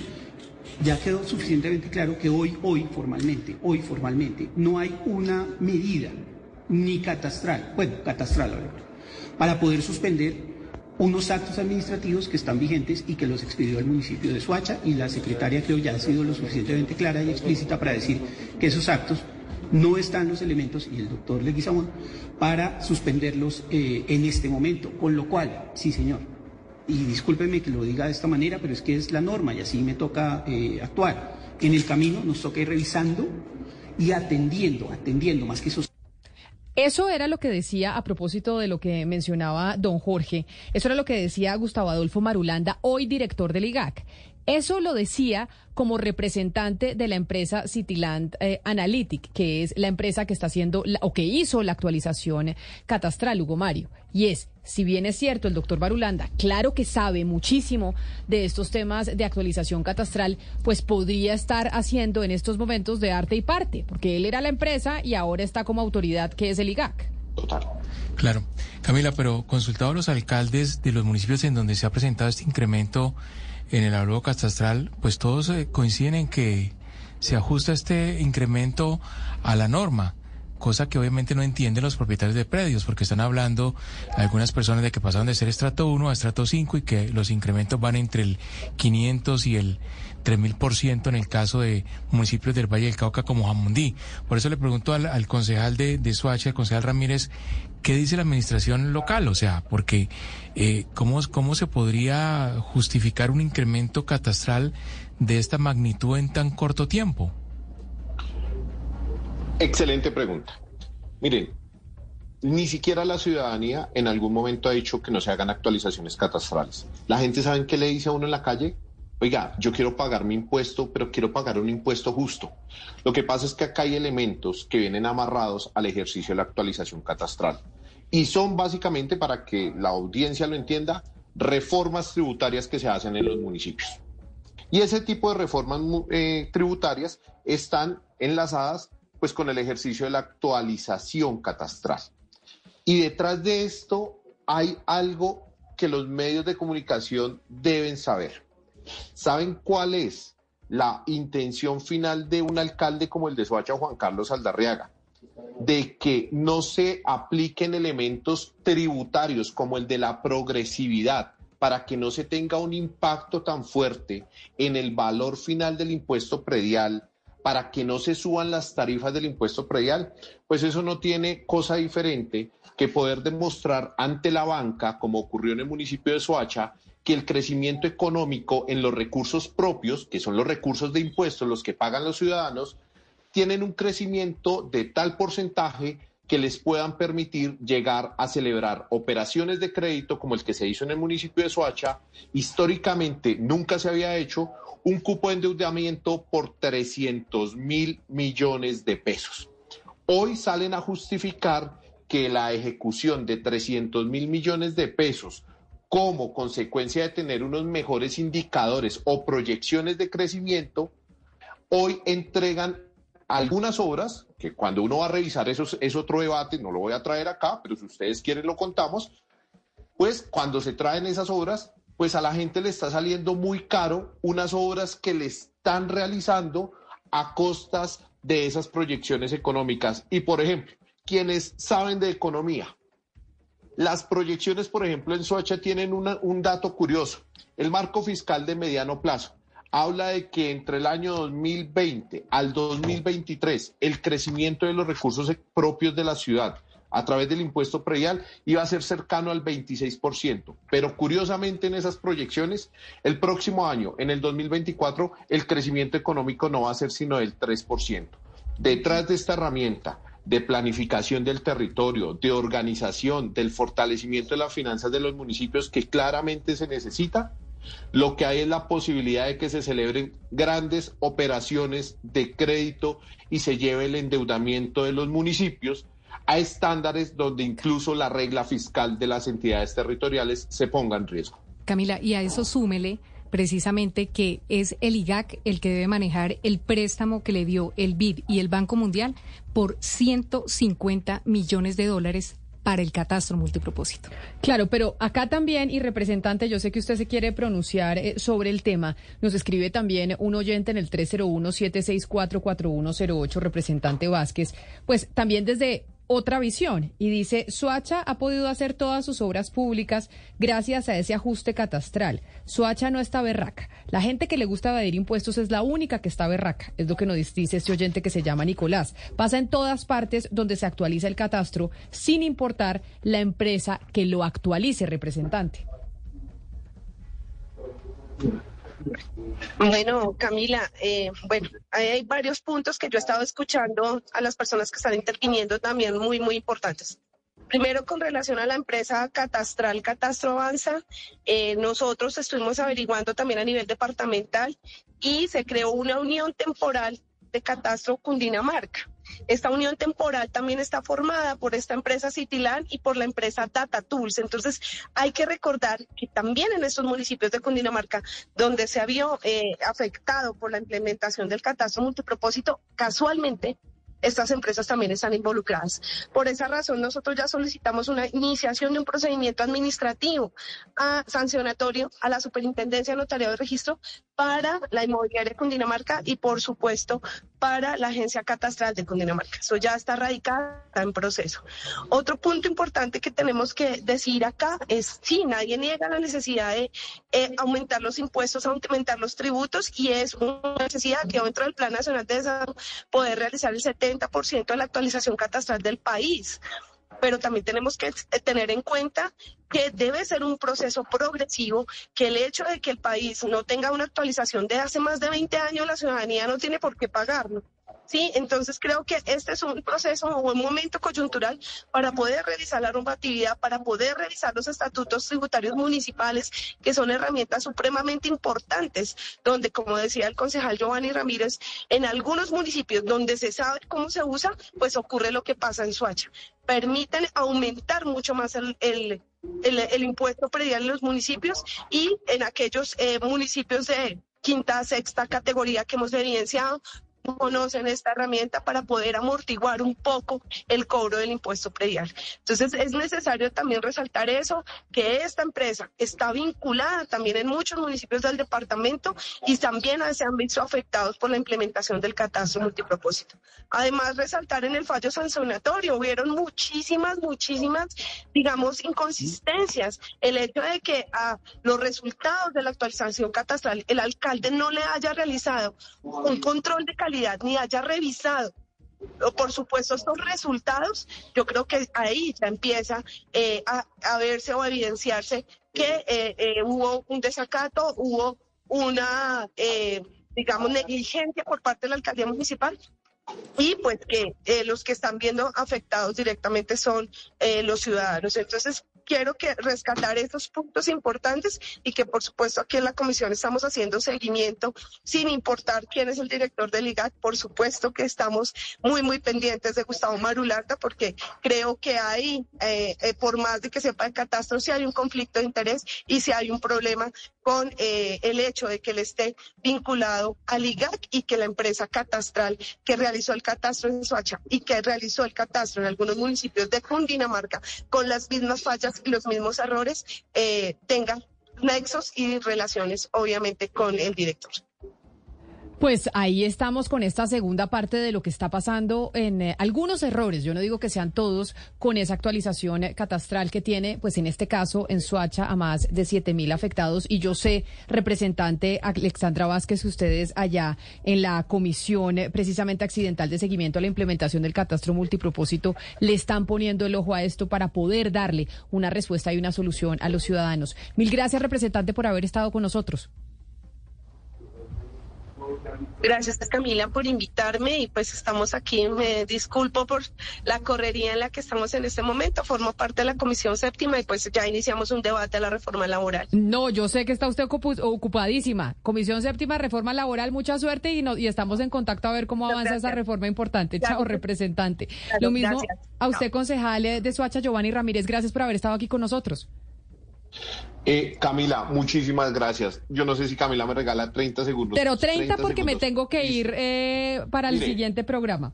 Mire, Camila, primero, si ustedes revisan el fallo de la Superintendencia de las Irregularidades en Soacha, se van a dar cuenta que la implementación del catastro multipropósito con nuevas tecnologías casi que es carreta. hicieron el, hicieron el ejercicio catastral basados en los datos de la revista Costrudata. No hubo drones. Segundo, hay unos daños colaterales con la ciudadanía. ¿Qué es lo que pasa? Con un mayor valor catastral de los inmuebles, los obligan primero a pagar declaración de renta y algo supremamente grave, y es que el proceso, después del proceso de actualización catastral, viene el proceso de reestratificación. Con un mayor valor, sin tener un componente real de la situación de los inmuebles, va a llevar a que la gente suba de estrato 1 a estrato 2 o a estrato, o a estrato 3. ¿Qué pasa allí? Inmediatamente sube el valor de los servicios públicos, que la tarifa se define según el, el estrato. Y pues eso va a, hacer, va a golpear las finanzas de la ciudad. Y por último, preocupa mucho que en el plan de desarrollo, desde, desde el IGAT, eh, liderado por Gustavo Marulanda, se haya dejado este tema de la actualización catastral express, porque eso es lo que va a dar el lugar a mayores irregularidades y falta de control por parte de la superintendencia. Y esperamos que la Fiscalía tome decisiones sobre las investigaciones que se hacen. Gracias por esos segundos, Camila. Concejal Ramírez, a usted gracias por haber aceptado esta invitación y lo mismo a usted, don Jorge Rivera, líder de la veeduría Soacha esta berraca, por haber estado aquí con nosotros. Gracias por habernos acompañado. Se nos acaba el tiempo, pero no antes. Eh, óigame, una última claridad. Finalmente, entonces, esta empresa, Diana, la de la que estamos hablando de Soacha es la misma del Valle del Cauca, es, la, misma, de Cundinamarca, o sea, estamos hablando de la misma empresa cometiendo los errores en estas regiones. Exactamente, con los mismos errores en las tres regiones, en Cundinamarca, 25 municipios, en el Valle y en Soacha. Bueno, y antes de irnos, porque llegado Lucas, San Pedro, otra vez tenemos buenas noticias. Porque es que usted sabe que Bogotá tiene mucho que contar, entonces toca, toca venir aquí a. Bogotá que no es Suacha, ¿no? Son cosas distintas, pero, estamos pegados. estamos al ladito. Y tiene mucho que contar Camila, y le contaba que el empleo incluyente es una iniciativa que tiene la alcaldía de Bogotá, que le brinda un incentivo económico a las empresas de la ciudad para que realicen contrataciones laborales a personas que hacen parte de 19 poblaciones que están priorizadas por el programa. Son, Camila, 900 veinticinco empresas que se han registrado en el programa Empleo Incluyente, que busca generar más y mejores oportunidades de inclusión laboral y que reconoce un beneficio económico a las empresas que contraten personas con mayores barreras de acceso a un trabajo formal. Las empresas que participan deben estar formalizadas en Bogotá, deben firmar un contrato laboral de mínimo seis meses y por un salario mínimo mensual, además de no haber despedido trabajadores para participar en el programa, porque lo que se busca, Camila, es aumentar la nómina. Los beneficiarios de empleo incluyente deben vivir en Bogotá, tienen que estar desempleados. Tienen que acreditar al menos una de las 19 condiciones de vulnerabilidad, como ser una persona trans, un joven entre los 18 y 28 años, o ser una persona con discapacidad certificada, entre otras. Las empresas que estén interesadas en acceder al programa pueden registrarse y postular a sus contratados a través de la página, anote. A ver, ¿cuál es la página?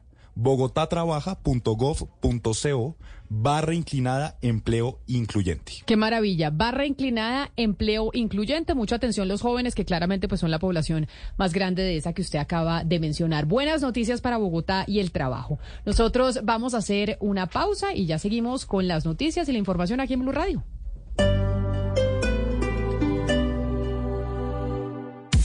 Here's to feeling that we belong and feeling part of something bigger.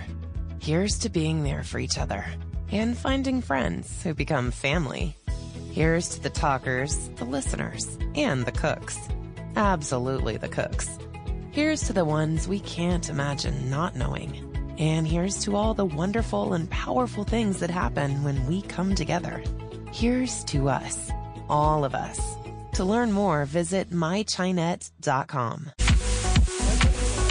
12 del día, 58 minutos, vamos llegando al final de esta transmisión acá desde el Centro Comercial Andino. Pero les quiero contar que, bueno, hay, hay un evento muy importante con nuestros amigos de Max Center porque llegó la primera tienda Apple Premium Partner a Colombia.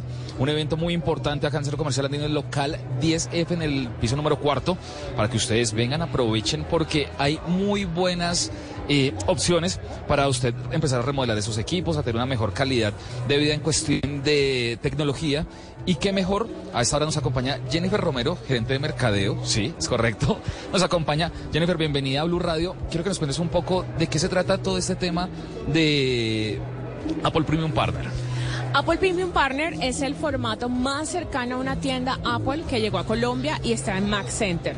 Acá van a encontrar un servicio excepcional, vamos a tener anfitriones de bienvenida, tenemos un tema de marketing olfativo, nuestro aliado en Nespresso va a ser el mejor acompañante mientras ustedes esperan un servicio técnico, asesoría personalizada. En la parte del mobiliario es totalmente diferente a las tiendas normales que tenemos. Adicionales, ustedes pueden ver el ecosistema Apple exhibido de manera attached, es decir, en grupo, tienen todo el servicio de primera mano por los asesores certificados directamente desde Apple y bueno, eso es lo que pueden ustedes disfrutar de una experiencia en nuestras tiendas de Mac Center, que actualmente estamos en Andino y en el Tesoro. Ok, solamente es por ahora estas dos. ¿En qué otras ciudades piensa de pronto expandirse, expandirse con todo este tema tan importante del Apple Premium Partner? Bueno, nosotros tenemos más de 40 tiendas en el país, pero APP próximamente vamos a tener Multiplaza y en Cartagena, en Castillo. Esos son aquí, ahí les cuento ese dato, pero van a ser las próximas APP. Pero en ocho días vamos a abrir San Andrés. Así nada más, dentro de ocho días, casualmente para vacaciones, o sea, así muy como si nada. La mejor parte es que sin IVA, los 365 días del año. Los 365 días del año sin IVA. Así es, con el 19% del IVA que corresponde, ustedes van a poder disfrutar de la tienda de San Andrés de Max Center. Aparte que digamos, por ejemplo, en otras tiendas como por ejemplo la Cala de Andino en Bogotá, existe el plan cero estrés, ¿qué otros beneficios pueden encontrar las personas? Servicio al cliente, claramente, de todo el tema de servicio técnico, ustedes se encuentran acá. Por supuesto, el plan retoma, si ustedes tienen un equipo, independientemente de que no sea iOS, también lo pueden traer y verificamos eh, qué categoría está o en qué condiciones se encuentra el equipo para que ustedes lo recibimos como parte de pago y ustedes pueden llevarse otro equipo. Y Cero Estrés, pues por supuesto tenemos otros bancos aliados que permiten hasta 36 cuotas con 0% de interés. Oye, pero qué interesante esto porque realmente es un beneficio muy grande para todas las personas. Eh, de pronto por facilidad, de pronto buscan un, crédito, buscan alguna forma de pronto de poder acceder a algún equipo y ustedes le están brindando esta oportunidad, no solamente digamos con Plan 03, sino con bancos aliados, muchas formas acá que pueden, que pueden realizar sus compras. El objetivo es que Apple sea asequible para todos, para que ustedes entren al ecosistema y no puedan salir de él. Adquieran sus AirPods, su Mac, su iPad y disfruten, por supuesto, del beneficio que trae ser parte de la familia Mac Center. Aparte porque es muy aspiracional, ¿no? Entonces, ya, ya partiendo desde ese punto, buscan ustedes también de pronto la forma de, hey, acá estamos, ven. Sí, pero no me quiero ir sin invitarlos para que nos acompañen el resto del día. ¿Qué tendremos esta tarde a partir de las 2 de la tarde? A las 2 de la tarde vamos a tener un taller con Mac Cosmetics, es otro aliado de nosotros. Vamos a tener a Juan, el artista, el rockstar de Mac Cosmetics, haciendo un taller de make-up para todos nuestros clientes. Vamos a estar sorteando bonos de la marca. A las 3 de la tarde viene Nadim, el caricaturista, para que puedan tener una, una caricatura especial. Van a contar una historia. A las 4 viene el artista urbano Todd Cat. En tiempo real va a ser una obra. Y listo. A las 5 Adriana Lucía a cantar. Oye Jennifer, muchísimas gracias. Tiene una invitación con nuestros amigos de Max Center acá en el Centro Comercial Andino.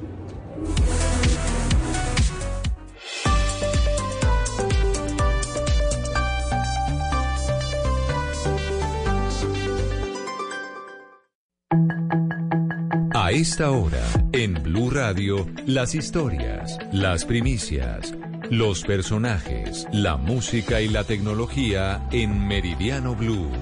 Con Ricardo Ospina, Silvia Patiño y Octavio Sazo. Es la una de la tarde y tres minutos. Es un gusto saludarlos en Meridiano Blue. Hoy es jueves 15 de junio. Les vamos a contar lo que está pasando hasta ahora en Colombia y en el mundo. Les damos la bienvenida a todos nuestros amigos en YouTube y en Facebook. Están acompañándonos porque ahora aquí en Blue Radio, la radio se ve.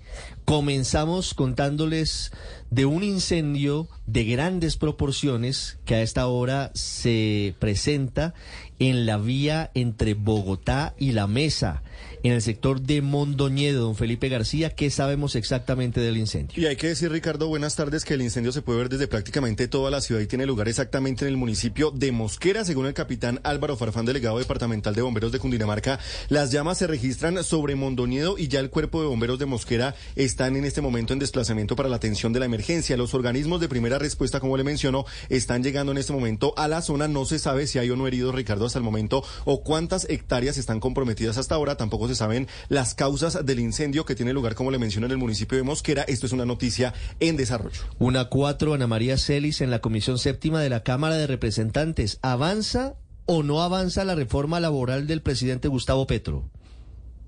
Ricardo, buenas tardes. En este momento avanza la reforma laboral. Están en este momento explicando todo lo que es la ponencia de archivo de la ponencia negativa del Centro Democrático. Esto luego de, varias horas de discusión.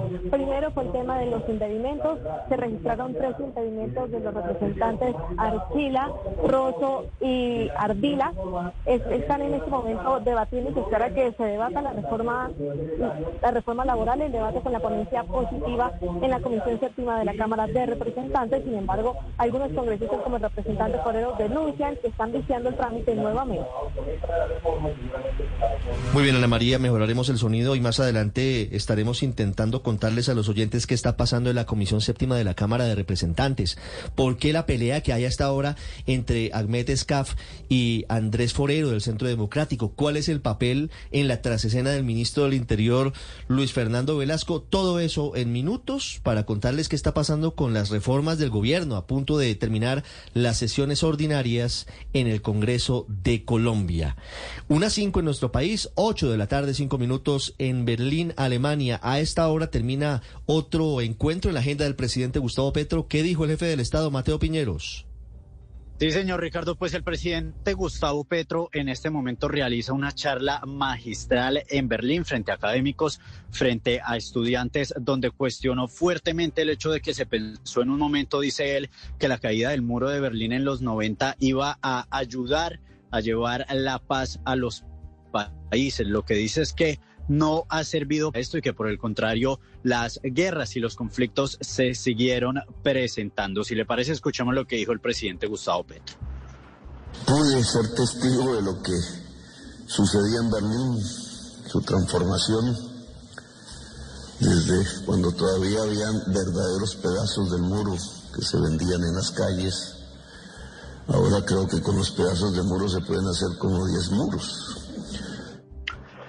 Ricardo, otros dos temas importantes que toca el presidente Gustavo Petro. El primero, que hay que hacer unos cambios reales en la forma de producción del el mundo. Dice que todas las eh, reuniones entre diferentes países para acordar medidas pues que permitan aliviar el medio ambiente se quedan en discursos. Y lo otro que ha dicho es que la banca tiene que cambiar y que hay que pensar en un futuro de energías renovables. Una siete, ¿qué pasó con el viceministro de Defensa General en retiro, Ricardo Díaz, mencionado en un escándalo de posible corrupción en el Ministerio de Defensa, Valentina? Ricardo, buenas tardes. Pues eh, confirmamos con el Ministerio de Defensa que oficialmente fue aceptada la renuncia de ese viceministro de Planeación, el general en retiro, Ricardo Díaz, y por ahora se está nombrando en encargo a Raúl Alfonso Gutiérrez mientras llega el nombramiento oficial. Recordemos que él había sido nombrado en medio de esta polémica porque estaba siendo parte del grupo que planeaba la contratación con Canadá, con el gobierno de Canadá, para adquirir al menos 58 vehículos de guerra